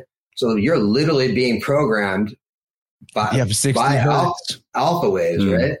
And, and so you know, uh, there some amazing things can happen, and there's there's no way to you know everybody's going to respond differently. You know, it's the same thing with like, will this tone open this chakra, Mhm. chakra? It's not a one size, It's not a- it's one not one sound size- fits all. Yeah. Yeah, you know, for instance, man, I, I wrote in my thing 500 times before it did something truly life changing to me, right? So I think there's a lot of variables when you speak about, you know, doing some of these things, including what is your, uh, um, your, what, what is your thought pro? What vibration is your thinking? You know, interacting and synergizing with these particular things. You know, Yeah. Someone in chat earlier said your intention will guide every experience, especially when you're using binaural beats. I think it's very true. So yeah, I have a comment on that because I think that it's an extremely accurate statement. So uh, I like to play around with solfeggio tones. That's the fork, the forks I use for my process. But just because I have a conceptualization that like 396 relates to root and 963 relates to crown and all, you know, everything in between goes to the other chakras. That doesn't mean I actually need those specific forks mm. to do that, to activate those chakras. I could do everything with a, a 528 or a 417. Those I like because they're in the middle. Or if I had to pick two, those are the two I would pick. If I wanted to, just by saying, okay, now I'm working in the crown chakra. And then just by saying, okay, now I'm working in the sacral chakra, that tone would affect that chakra and I would be doing that work Yeah. right there. And it is, it works that way. I've tried it that way, but because of having the, uh, because I have access to all the solfeggio tones, I have the full nine fork set. I really like the mental scaffolding, if you will, of Mhm. saying that each one has a specific purpose. That's, that's fun for me. I think that it kind of amplifies even the effectiveness to a degree, but it doesn't, I don't know if it really is necessary. I think that it's more about the coherence and then intention. Mm. And particularly solfeggio is so fascinating because all of the tones, when you break down the, you know, you do theosophical addition on, on the numbers of each tone, whether it's a 174 or a 528 or th- 369, whatever it is, you have a three. It always reduces to three. And if you take any of the solfeggio, the standard like accepted solfeggio tones and you look at the differential between them, say you're going to use them in a binaural way, you know, well, between 417 and 528, the difference is 111 or between 963 and 852, the difference is 111, which is also a three. Mm. I really love that particular set of frequencies. I think there's a magic to it in the whole 369 damn she fine way. but Oh yeah, uh, Tesla. the other thing I want to add to it though is that the last thing I want to say about it is, uh, you know, there are a million YouTube channels that are like, this is activate God frequency. Right. You know, like, it's like looping. Yeah. five minutes of music that they loop for eight hours and they've got 100,000, 200, 500,000 subscribers and just this huge YouTube channel. And I'm like, really? Do, are really people finding God? Is that why it's got so Comment many section are pretty subscribers? rad on those videos too. activate solar pre- plexus. But here's the Mhm. thing. I do think that your belief and intention matters. Like the fact that I can do remote sound healing and we're not even in the same room, or maybe we're not even on the phone, but we just intend for it to happen at this time and they program themselves to receive and I'm, you know, and I've got their consent and we do the thing. I think that the um, ether, ether is sound and ether is one, like everything's connected non-locally through ether. So it carries the sound carries our intent. Sounds carry our intent. So if you're like bad attitude about some binaural beats, it's probably not going to do much. But if you're like if you're like fur mommy's out in the chat and, and you've been using it for years and your intention is that it's going to help you and your animals heal and also manifest higher intention and spiritual development, I think it's going to. And I did an experiment on that note just the other day, adding it to water in the sense that I, uh, I played a, just one of those, you know, goofy YouTube channels that's like activate this chakra music and I played it in the shower, not even in, not even with headphones on. I just played it in the shower. And man, that was the most like cleansing feeling, relaxing. I felt like I came out of a spa after I was done with that shower. so, yeah, well, you, are the technology, man. It's like your thoughts. You are the vibration, right? And so you are now synergizing that vibration with whatever you're interacting with. And we don't there's look at a, ourselves There's a float tank place here, you know, like isolation tanks mm-hmm. here in mm-hmm. my town called Theta. Oh, and I'd really like it if uh, I could go in there and experiment and be like, "Do you mind if instead of it being silent, I have control over the speakers that are in the tank mm. and just like play some chosen tones while I'm in there?" Because I do think that the water as a carrier adds a whole nother mm. level, and the salt too. I mean, uh, I think James, you brought this up that you're, uh, you know, my mom two days ago said she has diverticulitis and she had to go get a CAT scan and we were talking about staying hydrated because she has to do like a liquid diet for a bit. And I was like, yeah, well, make sure you take some salt and some mag- magnesium and keep yourself, you know, electrified. And, uh, it's just crazy how much of a difference a little bit of salt can make. And it's cool chance that one day we will be able to, cust- to customize our whole experience in those float tanks. You know, we can have all sorts of uh, features to go into that sensory deprivation experience. It's pretty cool. Bootsy, have, have, have you ever tried anything like that? The float tank or the, uh, you know, like the dark rooms that I've heard of, like from Aubrey Marcus? I haven't ever done the dark rooms, but yeah, I've yeah. done the float tanks. Uh, big fan, and well, Chan- it's exactly right about um, water. Sorry, I, I hear something. Okay, that's you. uh, I'm like, oh, some, yeah, some I mean, you, James, there's something coming through on your side you watching CSI over there or something? no, uh, the, the, the float tanks, I'm a huge advocate of. I remember watching, what was that? Um, what was that movie that came out like in the seventies, like a cult classic where he just goes into all these, like these, these, uh, different hyperbaric chambers and they're like teeny tiny. Do you know what I'm talking about? Um, it's altered states. Altered states. Altered yeah, states. that's a great. That's a great uh, film, and that's kind of the the idea that I had about the float tanks and stuff. But but they've the way that they have designed them now, and chance I bet you if you went in there and asked them, they would let you. Uh, I actually happen to be good pals with the dude who owns it, so I'm sure I could pull it off. I would just have to like tell him ahead of time, maybe because he's not usually there. Yeah, there's a there's somebody that I've actually been in contact with a little bit who has a spot in St. Pete. I need to touch back base because uh, they're really passionate about healing and breath work and all kinds of stuff. But yeah, like I'm when I got the the cooties, whatever the hell, I was detoxing or I had cooties or what. I don't want to argue with anybody in the chat about like virus or terrain, but something happened and I was ill. I don't know. and I went to that theta place two times in the, in the week. Um, I had I used the infrared sauna and then jumped in the float tank. And other people who were having the same experience as me, they're messed up for two weeks and I was good in five days. Mm. And that was a big part of it. I mean, nutrition and supplements were a big part of it too. And rest, but like I was back in the gym on day six. And I'm and sure your had a lot to do with the, uh, was really optimized after that as well. Well, it took me a while to get back to energetically to the same state, dude. That, that was some yeah. crazy illness. It really knocked me down a peg for a, a little bit, but I was back to yeah. functional pretty quick.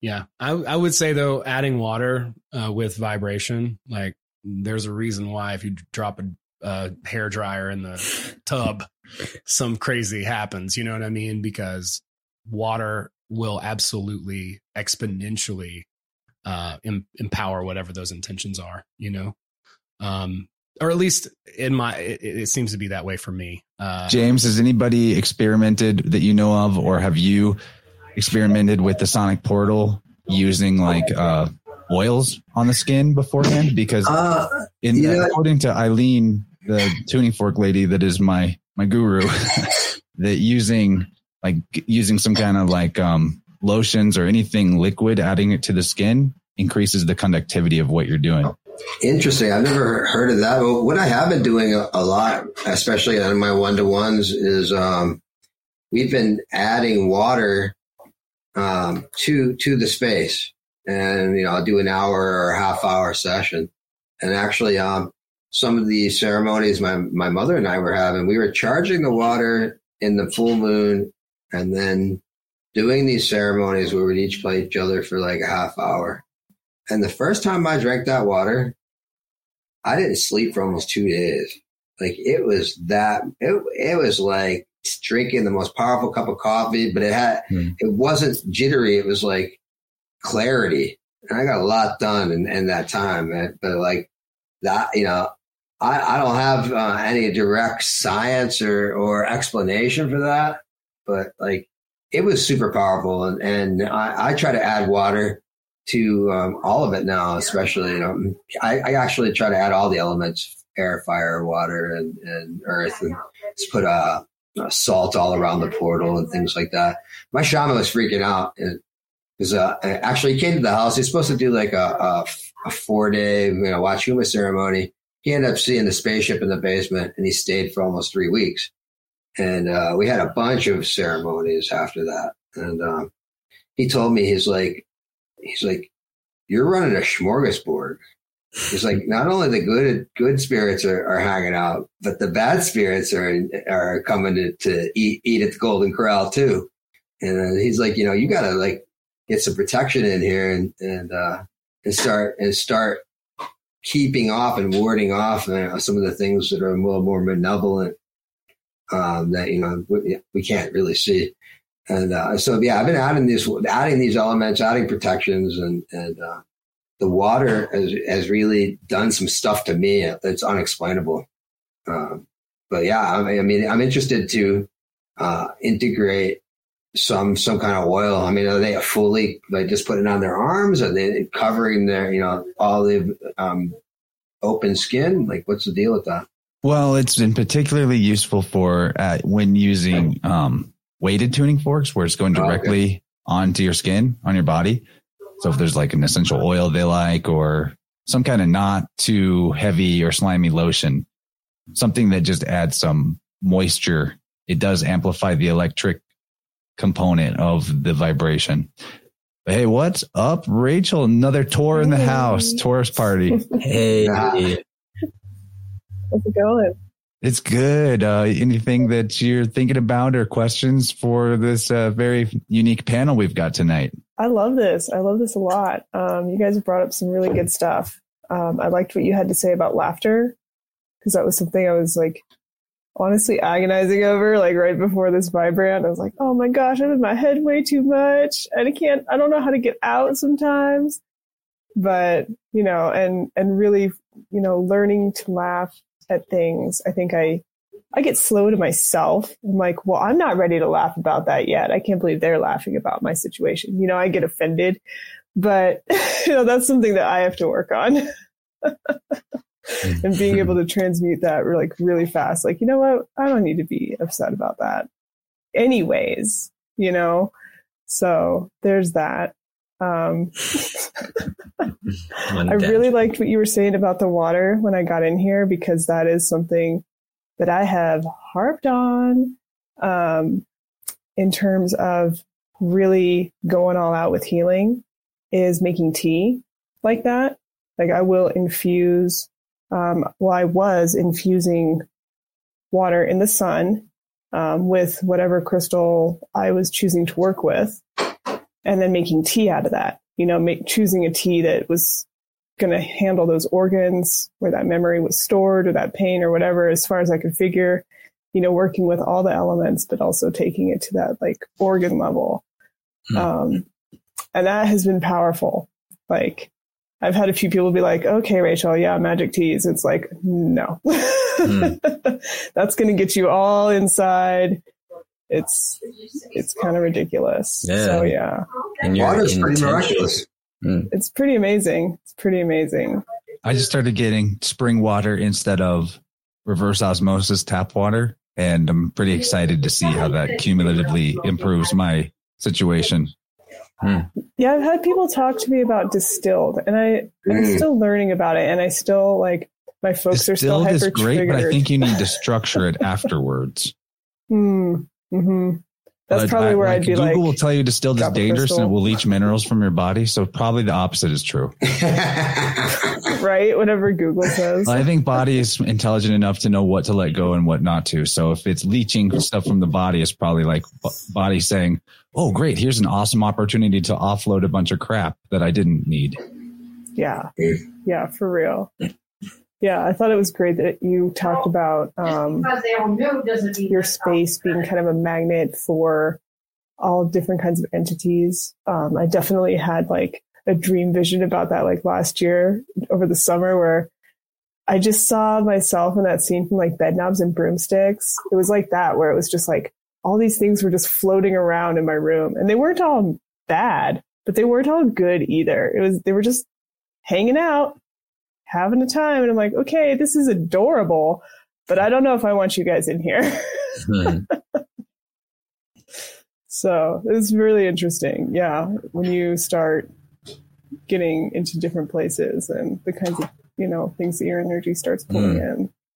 Something to think about because you don't think about it. You know, most Mm. people aren't, we don't live in an animistic society or anything. So we don't think about things being alive. Especially, yeah, when you talk about, you know, charging up the water with the crystal. And if you were to do something focused like a water fast, even for like a couple of hours, just to kind of charge yourself up, because it's kind of like what you said earlier that water stores memories so well that your intention that you put into it while it's charging up could be the, you know, the jet, the jet fuel that can melt those, uh, little toxins inside of you that could really help you, you know, kind of uh, release them or get Actually, rid of I them. The aut- Leaving video autophagy. tips also will help too.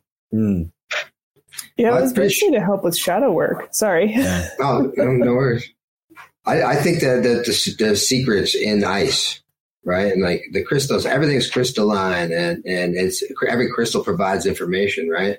It's like there isn't one communication device in the entire universe that doesn't run on quartz, right? And then you start thinking about things like MDMA and LSD and DMT. They're all crystals, right? And most uh, food, uh, uh, all, all it's all crystals. It's just all information, right? And so when water becomes ice, it's crystal, and that crystal has some information, and and, and I think there's lots of secrets in the Arctic or in the Antarctica. It's like you know the water is the life of this planet, right? And it's holding on to all these vibrations and all this information, and and you know to think if you had a glass of water today, it was it's the same glass of water it was in some dinosaur a few hundred million years ago. It's the same water. And so you know, like there's it's a history to that water, and can Structuring water is super real too, and it's something I want to learn more about in sort of like the Schaubergian research vein. But I do know that using orgonite like this, I've done the experiment actually that Mitch Hmm. showed me, where you take properly created orgonite has to have enough metal to the ratio of crystal, but you get a glass of water. I actually wouldn't use glass because if you freeze water in actual glass, it could break. But to do the experiment, you take water, maybe get like one of those beer pong red cups or something, and you freeze it with the cup resting on top of one of these. And when you come back and you peel off the, the party cup, you'll actually see a vortex, like a hollow tornado, mm-hmm. tornado hole of how it's the water is structured in this spiral by the energy. It freezes in a vortex spiral from being on top of one of these. So this is try that. probably a really good way to structure water in a simple manner to just have this like on or near whatever, wherever you're storing the water. Mm. Or like use it as a coaster. yeah.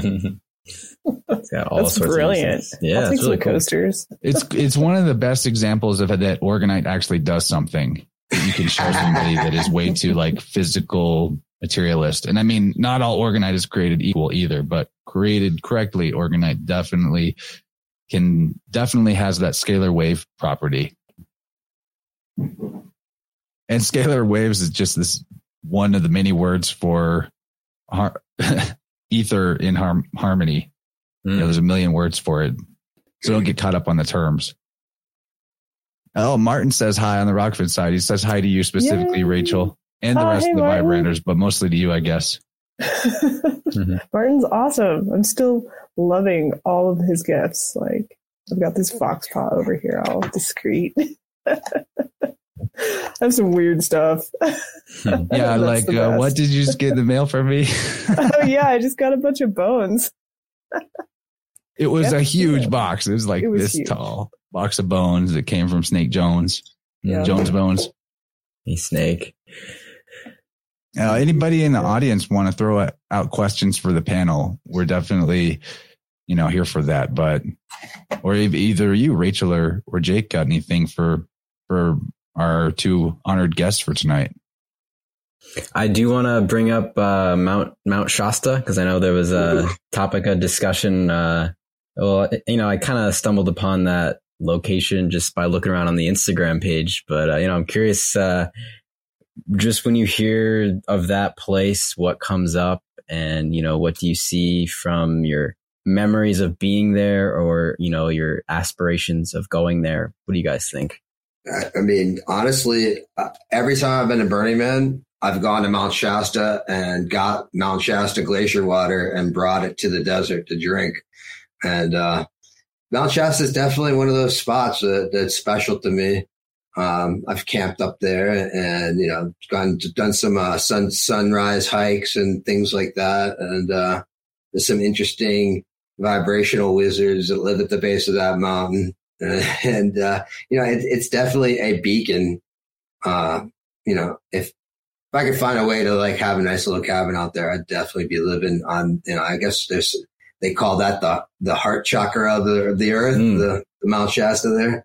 And, uh, but yeah, when you drive by that place, it, it just f- can fill you with a, a, a feeling of awe and, and, and, and it's just so powerful. And, you know, I've driven through there in August and you still see snow, you know, it's just like, it, it really is a beautiful spot. It's someplace that is special to me.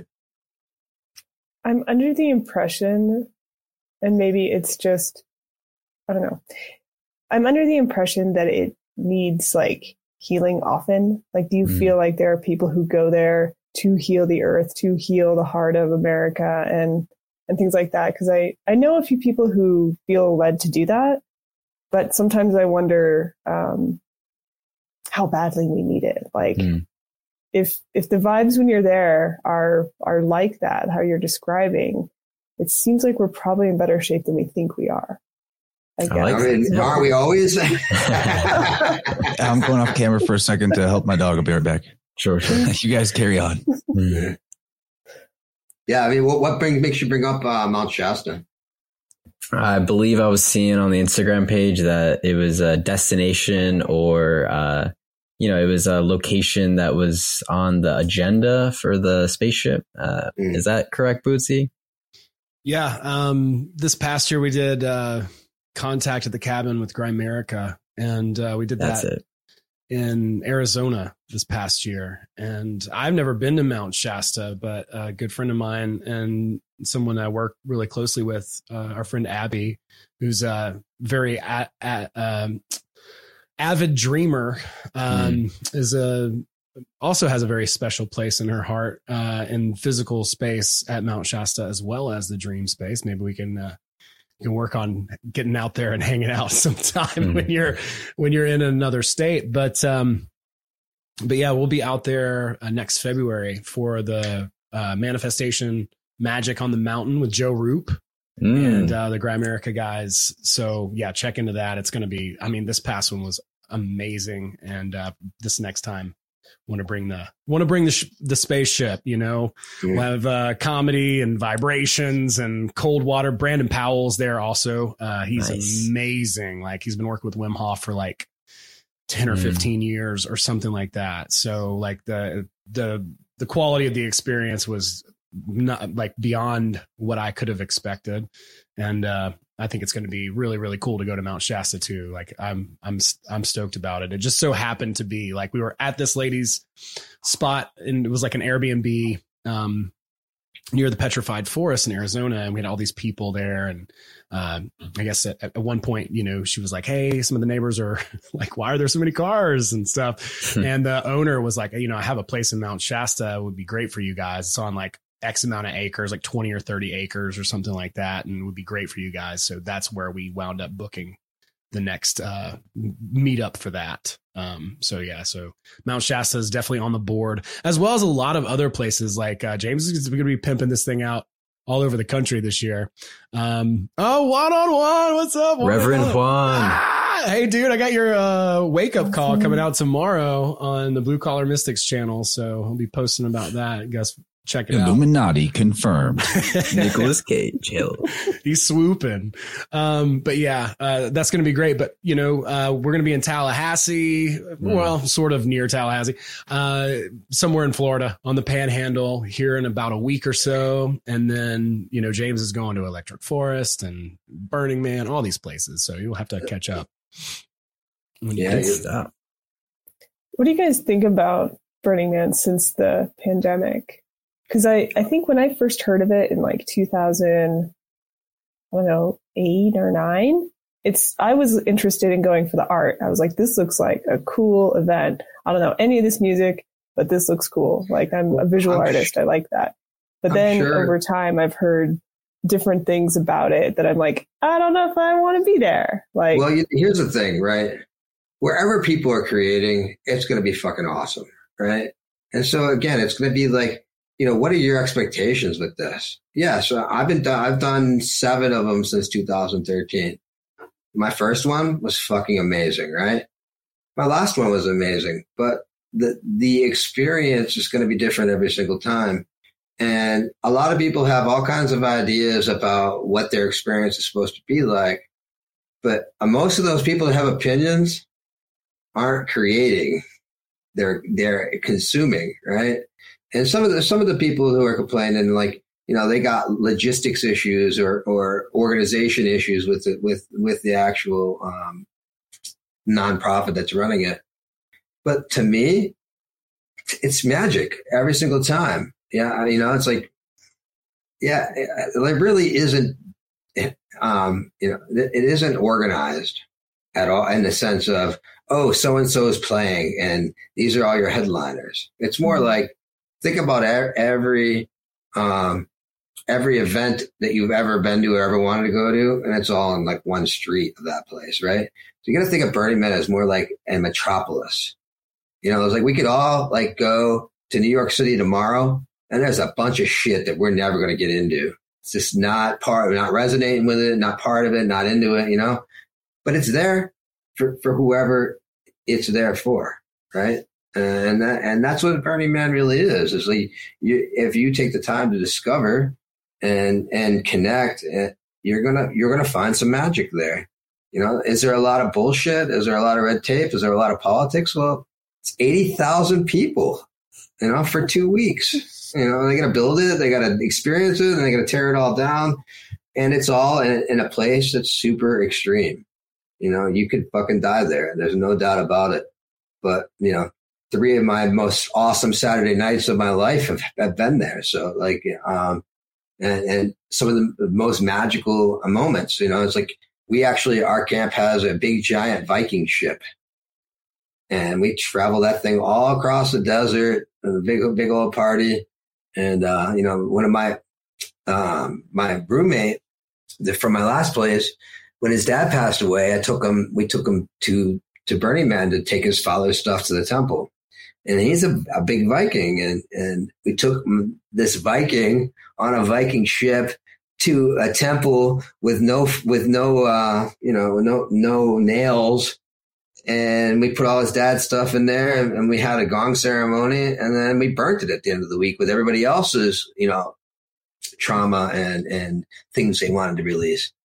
Was that, it was the most cathartic thing on several occasions that, you know, you could be part of in a non-traditional way. Right. And so it, it, like anything in life, it's going to be exactly what you make it. And, and there's magic everywhere. Always. And you're bringing the magic, um, if you, if you can be conscious of it. So, you know, there's a lot of intention there. And, and in that intention, you know, it, it's un, unfathomable some of the things that you'll experience. So would I still, I'm still going this year, you know, um, but I'm going this year as a, a means of reconnecting with my camp and, and raising the vibration to a bunch of people I've been estranged from because of, of the lockdown.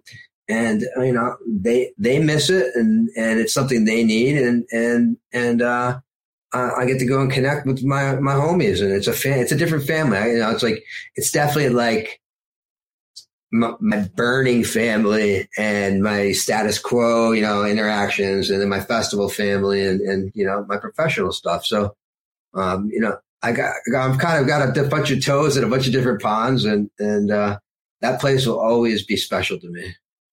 Techno Viking, epic skull. That's cool. That's cool. Thank you. Yeah, I've always heard so many mixed things about about the uh, origins of Burning Man, and there's an element of festivals of any type or human organizational principle, you could say, that when there's a certain amount of people in one place, there's a risk, if you will, of sort of this locust thing happening where you switch from tribe to swarm. And or it's hive, not, yeah.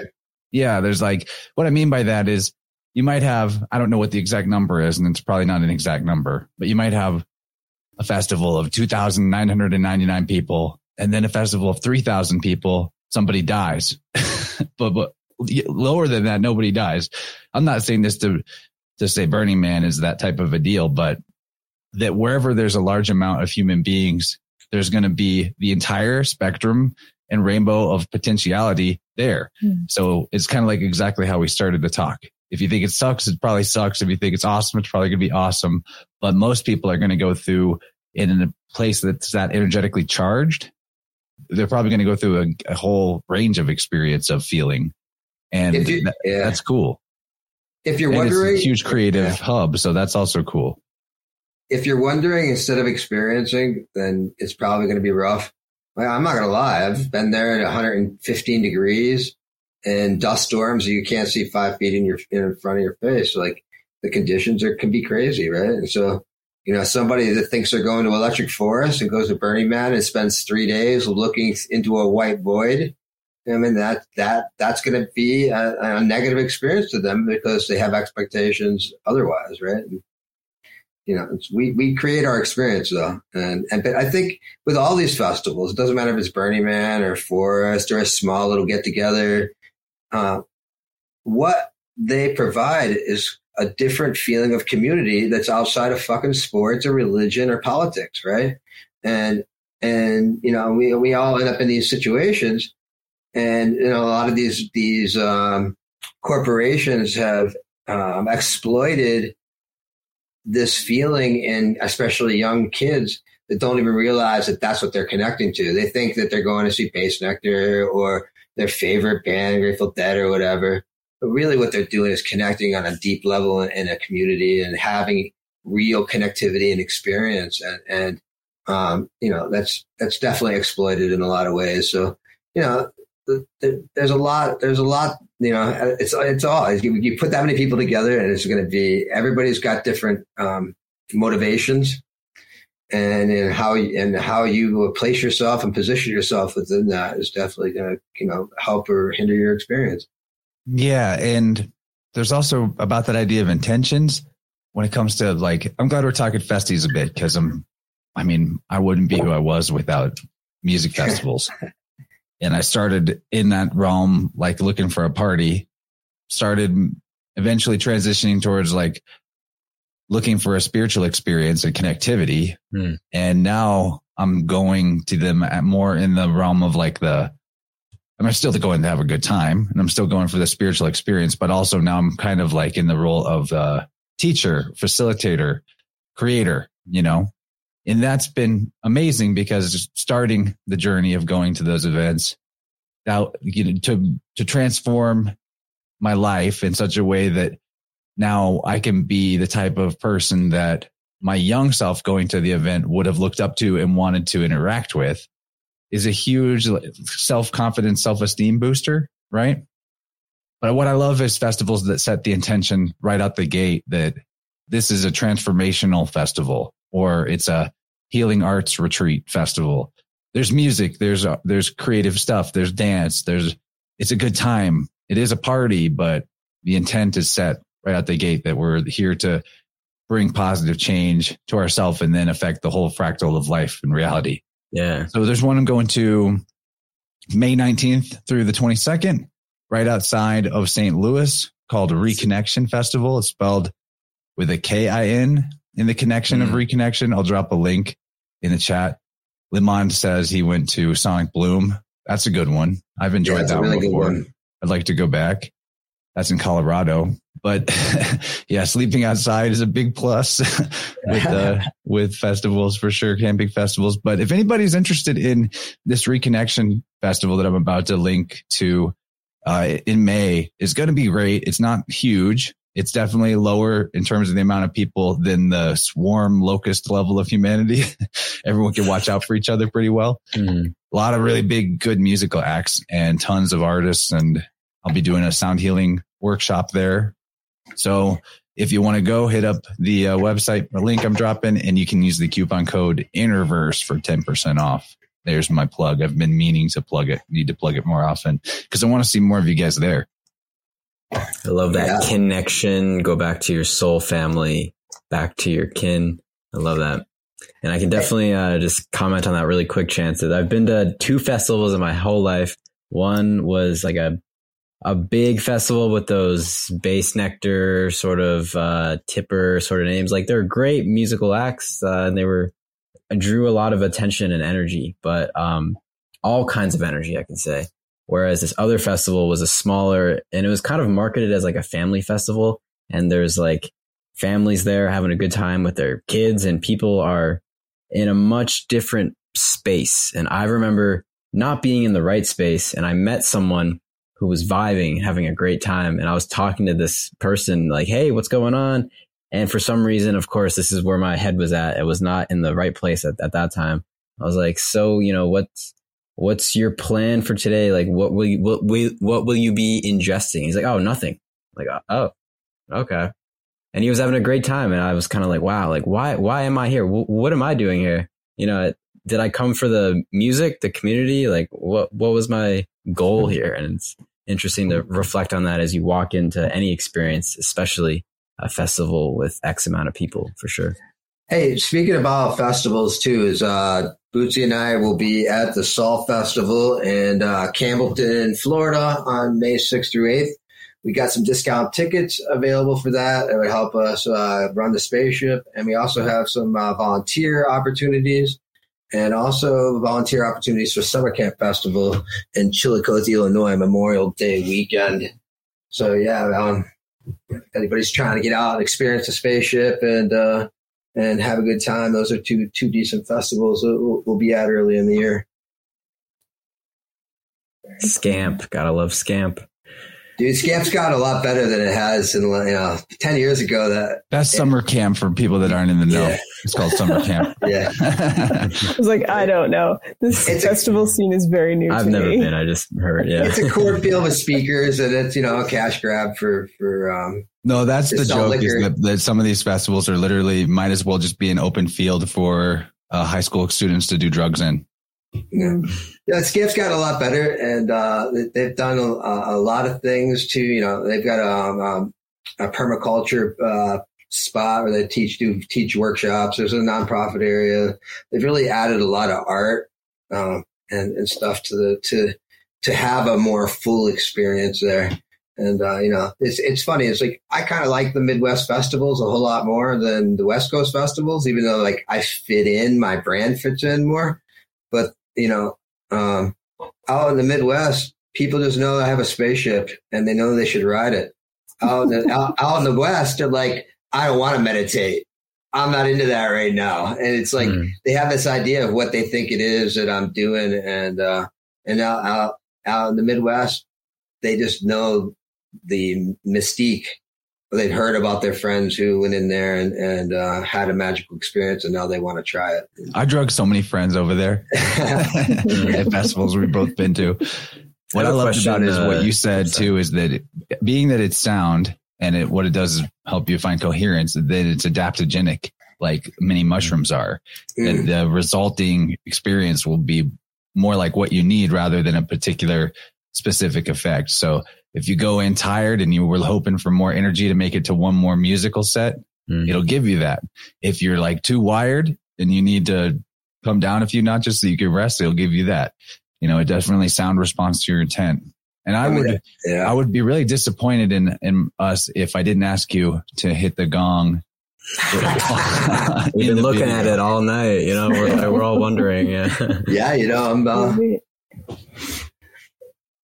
Play us I a hope, it, little I hope it doesn't blow out the uh, the mic.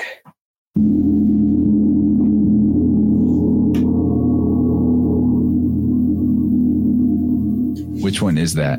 That's the Platonic Earth year, which is The platonic what? the Platonic Earth year, which is basically the precession of the equinox. Um, it's the the time. It's the frequency, which is an astronomical number that's brought down to uh, a, a frequency we can hear, an octave we can hear. But it's the the frequency of all of the the Earth's axis passing through all the zodiac in twenty five thousand nine hundred and twenty years. Um, you know, and they say that's the crown chakra. Um, maybe, maybe it is, maybe it ain't. I, I, I actually used to, um, used to put it on people's heads all the time before we had the portal and stuff. And, and uh, you know, I've had a lot of, uh, of really awesome experiences with, with this gong. Um, but you know, you know, I try not to have, I, I try to keep words on it. I like to call it a nonverbal lesson in the moment, right? 10,000 people go into that thing. 10,000 people come out with a different experience. You know, I've ridden 500 times and, uh, you know, and, and had the mother of all experiences on the, on the, the 501st. Right. And so, you know, it really is a time and space thing. I think that, uh, people's charts, where the planets are, like, you know, I, I've been learning. So there's, um, the icosahedron was part of the resurrection ceremony in um, in ancient Egypt, right? And so they Dude, it's crazy you bring that up because I was just thinking about how I learned today. I was today years old when I learned that the Egyptian priests had an initiation ceremony at a point where they would receive a new name and they would wait for the base weather to be fortuitous before they do the ceremony. And basically they'd get a new chart and they would use this to also to correct bad aspects or, or change, like it would lead to actual like personality shifts theoretically. Like an upgrade. well, well, you know, it's like there's all kinds of variables, right? So, I mean, this is a thing too, is like people go in and like, you know, 12 or 16 people go in there and like one person will have this amazing, like life changing experience. The others get like these light things that they need and, and really awesome experience. I mean, sometimes uh, 12 people go in and 12 people come out and like, like a, like a squad will go in together who all know each other and love each other, all hold hands and they all like really get in and, you know, they come all out as standing ovation. I got goosebumps just thinking about it. Um, but you know, there's a lot to be said. Uh, so I'm, I'm actually interested. I didn't know this until I started doing some research after my dis- but I'm doing like three out of the five variables in that resurrection ceremony in ancient Egypt, right?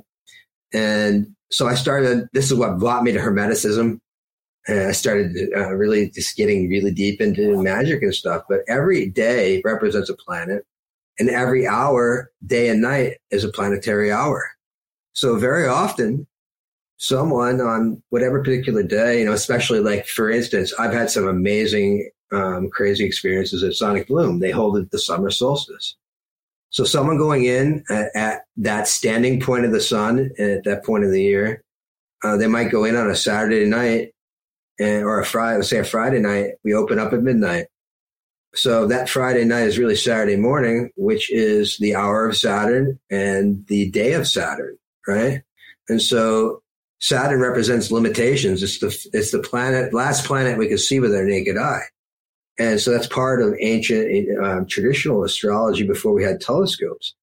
And so somebody who has whatever transits they have in their chart going in on a solstice on the Saturn day of the Saturn hour might just release something way more powerful than that guy sitting next to them.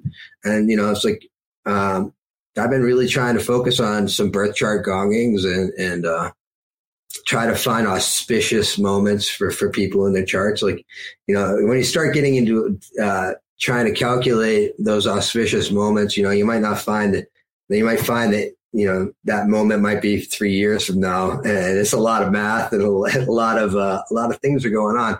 So you know, it's kind of you know that's one of my newest It's, I mean, not saying it Hobbies. isn't a cool idea, but it also brings in that element of like, how much can I control this? And Hmm. some of the magic is that right place, right time. This was the synchronistic yeah. moment of your pineal awakening. Absolutely. Know? But I mean, not to say you couldn't fuse intention into that with the knowledge of self, which is astrology. That's a really cool idea. Well, it's mostly experimentation. Like I am making no claims. All I know is on my 500th first time, I had my ass handed to me on the resurrection day and the, and the grand conjunction of Jupiter and, and Saturn. So, you know, yeah, that didn't, that didn't happen awesome. any other time. But like, you gonna write it for the eclipse we're about to have? Yeah, yeah I was going to ask yeah. about that. I mean, like any uh, particular uh, practices or intentions that you would set for this new moon? What I know about the eclipse coming up is that uh, Pluto's going retrograde right at that moment too. A lot of planets will be actually, so, or this coming up soon. It's retrograde in my chart. That'll be fine for me. You guys have fun with that. but you know, it's like uh, to me, it's just uh, a very interesting. Uh, you know, I, I, don't even like to call it astrology as much as astropsychology, and uh, you know, it, everything was everything you know, as above, so below. It's the fifth, you know, second cosmic law of the universe correspondence, right? And so the occult is really just psychology. yeah. cosmic psychology. It's the, you know, it's like universal psychology applies to human beings, but also to everything. Mm. Yeah, absolutely. And, you know, it's for me, it's experimentation. I mean, obviously, I've been having amazing results without putting like any of these labels or any of these ideas. It's all been a lot of random stuff. And, you know, for a little while. So my, uh, when I had, I was working with my shaman, he was telling me, he's like, you know, you got to go start experiment and, and doing some things and see what works for you. And I started having people set intentions and I found, you know, like there's a whole group of my friends who are like really close friends who this thing has changed their lives. And I really have their unconditional support and they're always willing to like investigate and humor me on all these things. But ultimately, when I discussed it and I had this meeting with these fellows, um, we all determined that all of our most amazing experiences came without our mind getting in the way and without us setting an intention, without us thinking about it, because ultimately this thing is about not thinking, right? And it's a different kind of medicine. It's a different kind of modality. Um, you know, it's not, I mean, I wouldn't even really, I don't even like to lump myself in with sound healers because it just creates uh, a, um, an expectation that I probably will shatter at some point for you because I, I, am not a traditionalist by any means. Um, I'm, I'm more like, let's fucking throw you in there and shut down your mind and see what your heart, see where your heart brings you. Right. Mm. But, uh, you know, it's like you're, we're vibrating the fuck out of your vagus nerve and, uh, shutting down your mind. All that, you know, all that trauma and, and, and stress is hiding in your parasympathetic nervous system. And that, that vagus nerve is running through all the organs of your body. And I think a lot of people who do sound healing are afraid to bring that extra oomph in there, right? And they're afraid of, you know, somebody not liking it or whatever. I've always been attached to, I don't even care if you like it. A lot of what I'm, is called sound healing is very like gentle and yes.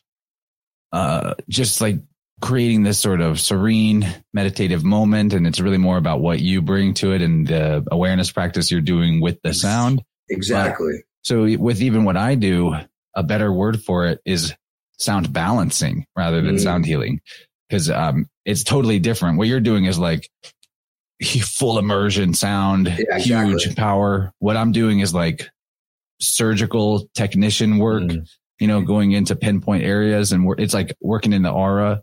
And none and of it's wrong or right. Even hear what I'm doing. Yeah. yeah. so it's more of a, it's like a subtle thing versus a huge thing, but sound healing as a phrase encompasses so much that it's like practically worthless uh, in terms of a descriptor.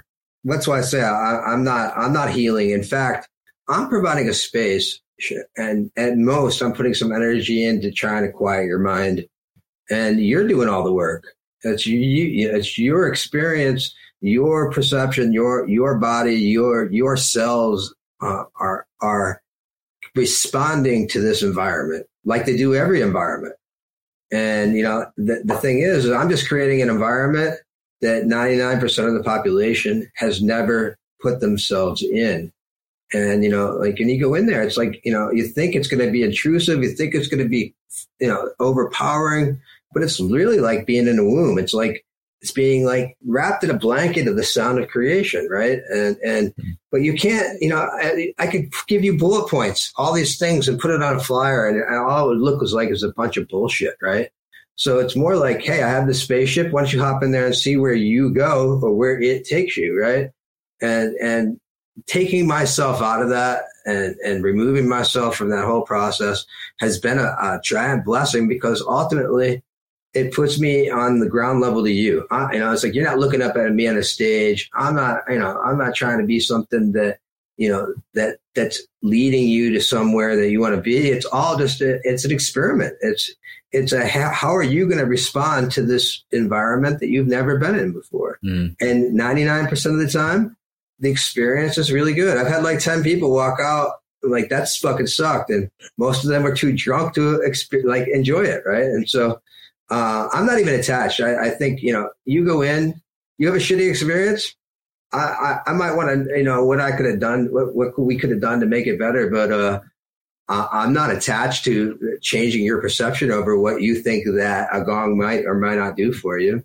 And uh, and that non-attachment has allowed me a lot of freedom to practice on, you know, uh, I'm kind of like I always make a joke. It's like uh, I tell people Jerry Garcia's in there. Get in there, hippie. Jerry Garcia's in there. Fucking go see what the hell's Jerry's going on. waiting for you. Yeah, yeah. and uh, you know it's just like you know tricking tricking uh, ravers and, and hippies into uh, into a, a, new experience. But you know, if I called it my healing meditation station or my home dome or or like my temple, no one's gonna go to that shit. Only like the 50 yogis at the festival who are gonna wake up at 10 a.m. to do yoga are gonna come see me. And so I literally created this new environment and, uh, and it served me well. And, and it's just counterintuitive to the rest of the sound healing community. I can guarantee you that most of my contemporaries are not going to go play for 30 minutes of rumble. It's just not, they're not going to do it. And, but like to me, that rumble is the rocket ship. And inside that rumble, you're clo- you turn your mind off and your heart has a moment to, to be like, holy shit, wait a second, the mind's not running this? Mm. Wow, well, you remember that thing you were holding on to? Well, maybe you should let that go. Right. And then I have if, a qu- question on that. Yeah. Um, it's, I'm sure you guys are familiar with the Icaros, like the, the music of the ayahuasqueros and this mm-hmm. uh, vibration, this frequency that guides the experience. And I'm curious if you see a parallel or like what, what you think about being able to guide the experience in a particular way, especially if someone may happen to tell you their intention going into it, or if they don't and you're going in blind, you could say, like, what do you guys think about that? I mean, uh, dude, the, those are traditions with plant medicines that cannot be denied, right?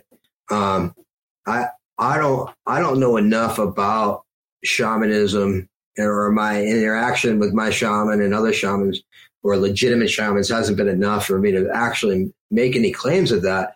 But I can tell you that through my own ceremonies, those those songs, you know, didn't mean anything to me personally, and it just sounded like, you know, I mean, could have been speaking, they could have been speaking authentic Cajun gibberish, and it would have been the same thing.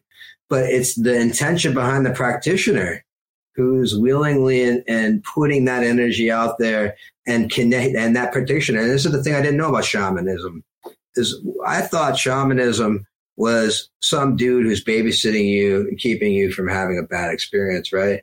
No, the shaman is literally connecting in the meta and the and, and, and the metaphysical with the plant spirit and negotiating your experience, right? And so like you're ingesting that plant plant medicine. That plant spirit is now with you and that shaman is eh, a real shaman with their weight is interacting with that plant spirit. It's like a triangulation and, point. Yeah, and yeah. bringing you to that to the, that thing. And so you know the, the shaman who's you know you singing those songs, those are magical, man. And like and I can tell you firsthand some of the most like I can't even eh, like I can't even fathom the healing that I've had from those type of experiences when I was healing myself by myself with mushrooms and and you know other psychedelics, LSD and stuff throughout other portions of my life. And uh, but it really has a lot to do with that shaman. And during our ceremonies, instead of us singing songs, we're playing gongs, my mom and I, right? And so like we're replacing. It's really just be putting yourself on a vibration, right, and and connecting. And so, you know, I, I think you know some some of those uh, practitioners and, and, over a long enough timeline and, and lineage, those timeless spirits appreciate that vibration and that will you know negotiate and and and grease the wheels so to speak. Um, but you know again it's like there's so many ways to get to the top of the mountain. Not everybody you know it's like and this is the thing. We all are magicians. We've all outsourced our power and we've outsourced it to our culture and to our, our mentors and all these things but we can all be creating our own systems of magic and that's what religions are. That's what you know the, these things are. Is Amen these to are. You know, we have the power to to really put that time and energy in, and you know, and some people, you know, we come from a time as we had instant gratification, right? Um, and that instant gratification, it's easy for people to throw throw the baby out with the bathwater. But um, you know, I've had the luxury of never, you know, having a boss and just living off of my creations and and and so I've seen the magic firsthand and I've seen it over a long enough trajectory now to understand how I wield what I wield and what I've done and how I've done it. And, uh, you know, now, you know, now that I'm not a teenager anymore and know that I don't know anything and don't think that I know everything, uh, you know, like there's always more things to discover about yourself in almost any situation. And that's when, you know, we literally are the technology and we all can create our own systems of magic to this place is a clean, canvas for us to create. You know, and in my opinion, source forgot itself to create you to marvel at your creation because it already knew everything, right? And so it, it's it's just this energy experiencing itself subjectively, and and uh, and we all have that power. So you know, I, I encourage everybody to like quit outsourcing their power to all these philosophies and look inside, deep inside, and and find what their heart, what their soul is telling them, because ultimately, all of these traditions came from that same place, mm. and and and you know, and and they were nurtured and you know refined over a long period of time. You know, you might not have your system of magic as refined, but you might sh- you know share it with your ch- child or or you know a, a student of some kind, and they'll take it and they'll refine it and make it better. And you know, this is all just a, a, really awesome experience. And the more that you find the wonder in the world and, uh, and just drop the bullshit, it's, it's really, uh, it really is a gift, you know, mm. excuse the cliche. Beautiful, dude. Love that. that was the vibrant. that was the rant, the rant we were all vibing with. Hey. And we got some gong. Yeah.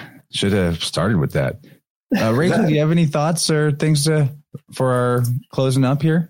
Um, my only last one, um, and hopefully you didn't already talk about this, but um, falling asleep with binaural beats or anything like that. Um, I know that when I was started listening to sound healing, just in general, you know, whether it was binaural beats or um, singing bowls or something, there were times when I passed out. And I thought it was great, but I don't know if that's something that, you know, you want to do all the time. Like, is it much better to be conscious and aware of what's coming in or out or you know like that? I think everybody should do what works best for them. Like I don't sleep. I can sleep maybe four hours a night, right? I got this Gemini moon that keeps my mind active all the time. But like I sleep when I'm tired. It isn't like I'm uh, uh, uh an insomniac. I just got a lot of creating to do and a lot of things to to work out, right? And so, um, what I've been doing recently is I actually I used to listen to like fall asleep with like a, t- a TV on or music. I don't really don't want anybody else's perspective permeating my consciousness in that um, vulnerable state. So, so uh, what I've been practicing a lot lately, and, and and this has really been working out, out for me a lot, is I go to bed loving my pillow. Seriously, I like, I tell my pillow I love it.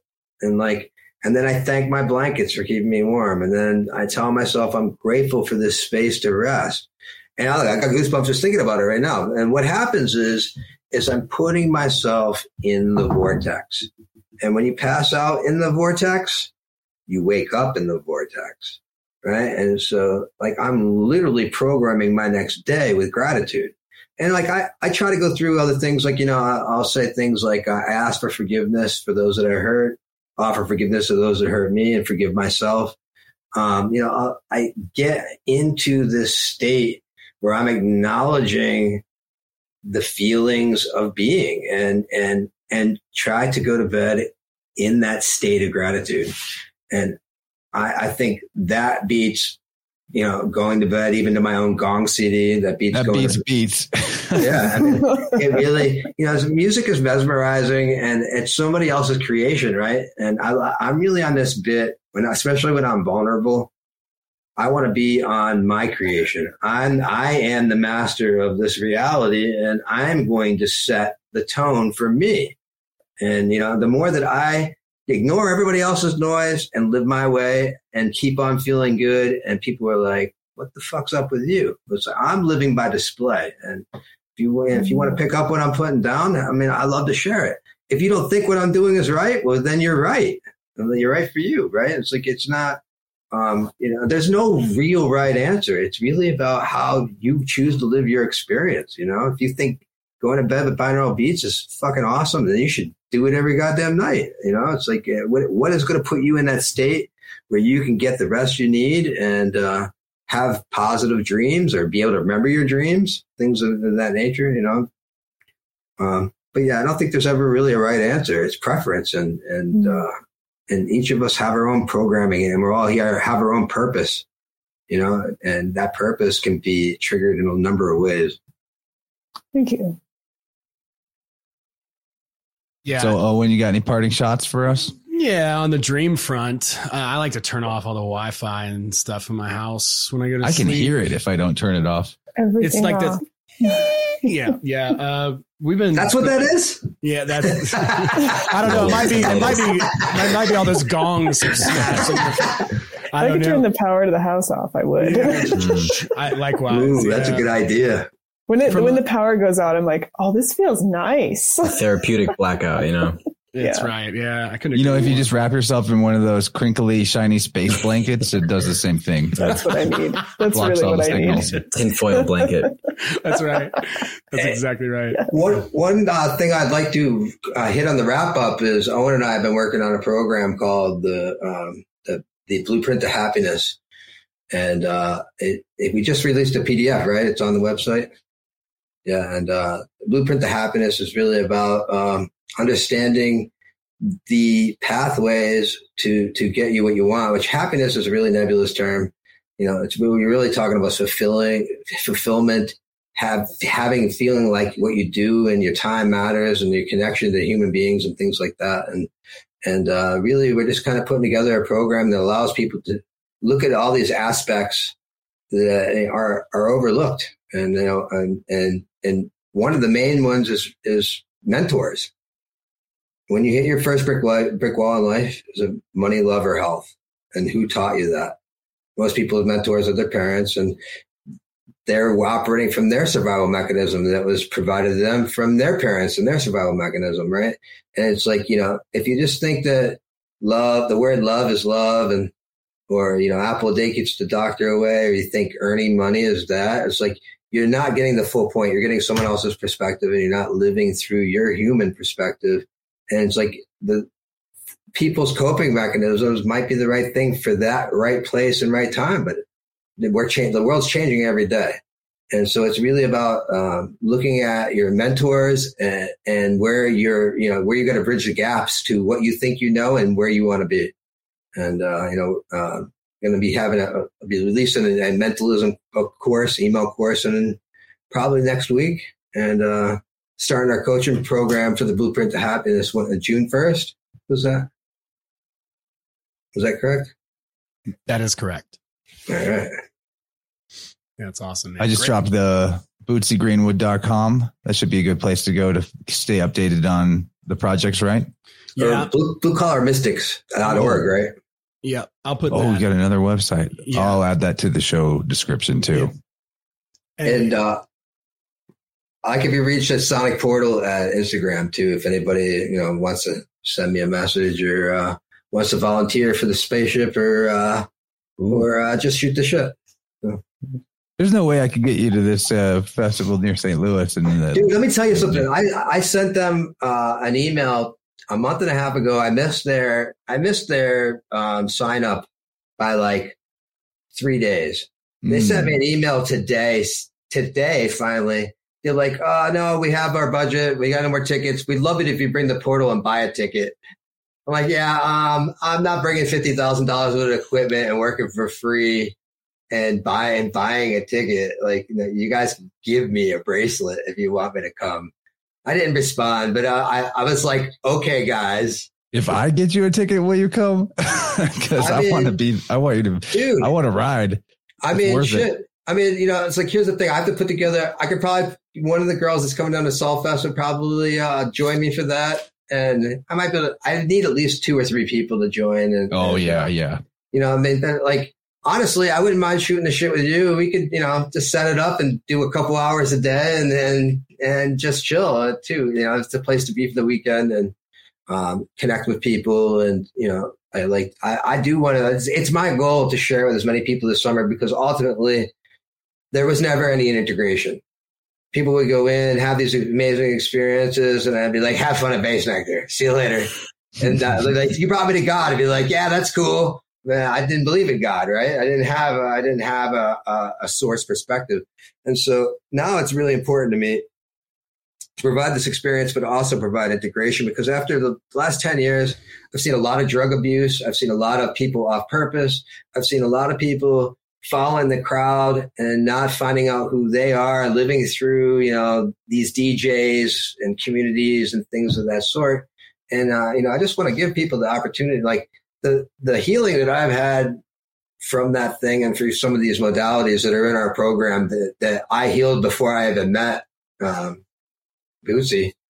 Uh, and a lot of his stuff in, in his program is stuff that was true to me. And, uh, you know, I really want to help people find out what they're supposed to be doing. Wherefore, that wasn't a goal, it was a byproduct.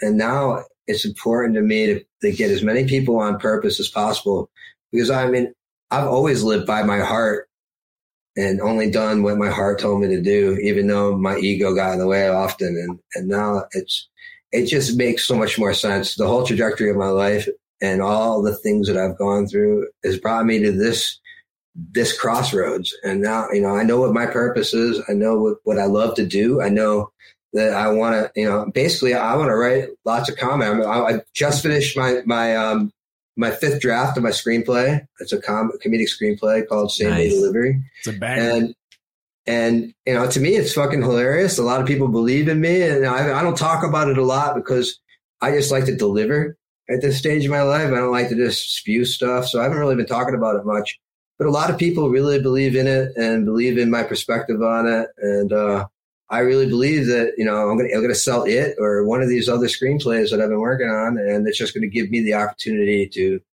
continue working on these programs, which is giving people, helping people find their purpose and, uh, and giving them some emotional freedom because the emotional freedom that I got from my activities without even trying, I cannot even tell you like how much I enjoy life. Like the fact I woke up like six months with a smile on my face every day from being a grumpy motherfucker for most of my life, but fighting the battles, right?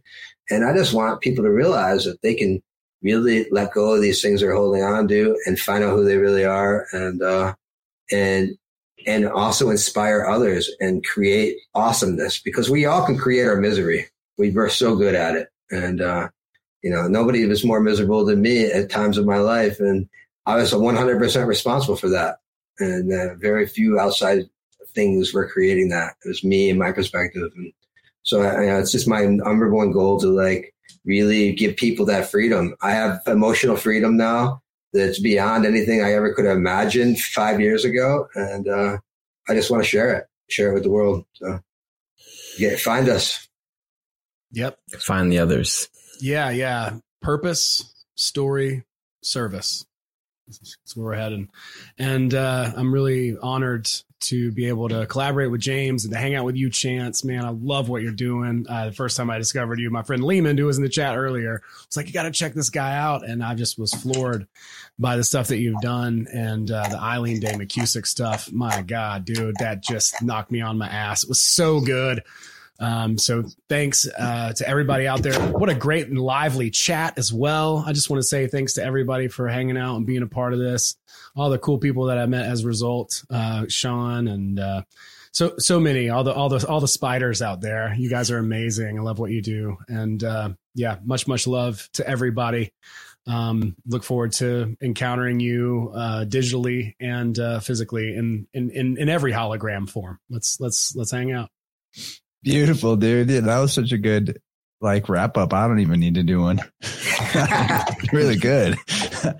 oh man, I mean, we could keep going. Clearly, Hits has got a lot of gas to just keep laying down the inspo gravy. He's a fucking force of nature, dude. so hey, we can do it again. We don't, you know, we don't have to keep people, uh, uh you know, we could choose a new topic next time and, and come back anytime. Like this is, you know, we see we got Rachel and and Jake here they yeah. called in and I have much appreciation for coming and bringing your beautiful faces on the screen and asking good questions and making observations. Love that. Yeah, thank, and thank that's you. sort of the vibe both. of the vibrant, James. You know, if you're ever tuning in, we do it the same night every week. And all right. if you want, if you're in the chat and you're like, I'd like to call in, you're definitely Mm-hmm. welcome. That's kind of the whole, the whole point is to make this the community thing. So we will be, I guess, wrapping it up, but same time, same vibrant place, same vibrant time next week. Love you guys very much. This has been a really good one. I, I mean, as a student of sound, I feel like many connections were made and yeah, the chat's beautiful. Everything's beautiful. And, and you got, if you, anyone wants to say anything before we hit, hit out, please do, but we're wrapping up. Yeah, you know, I, I would uh, say, you know, if you can get me a ticket, I would love to hang out with you and uh, and come down and, and you know, see even experience your workshop and see what you got going on. You know, honestly, um, you know, but I, I'm not attached to it. So, but if you think it's something you can work out, I'd probably be open to it.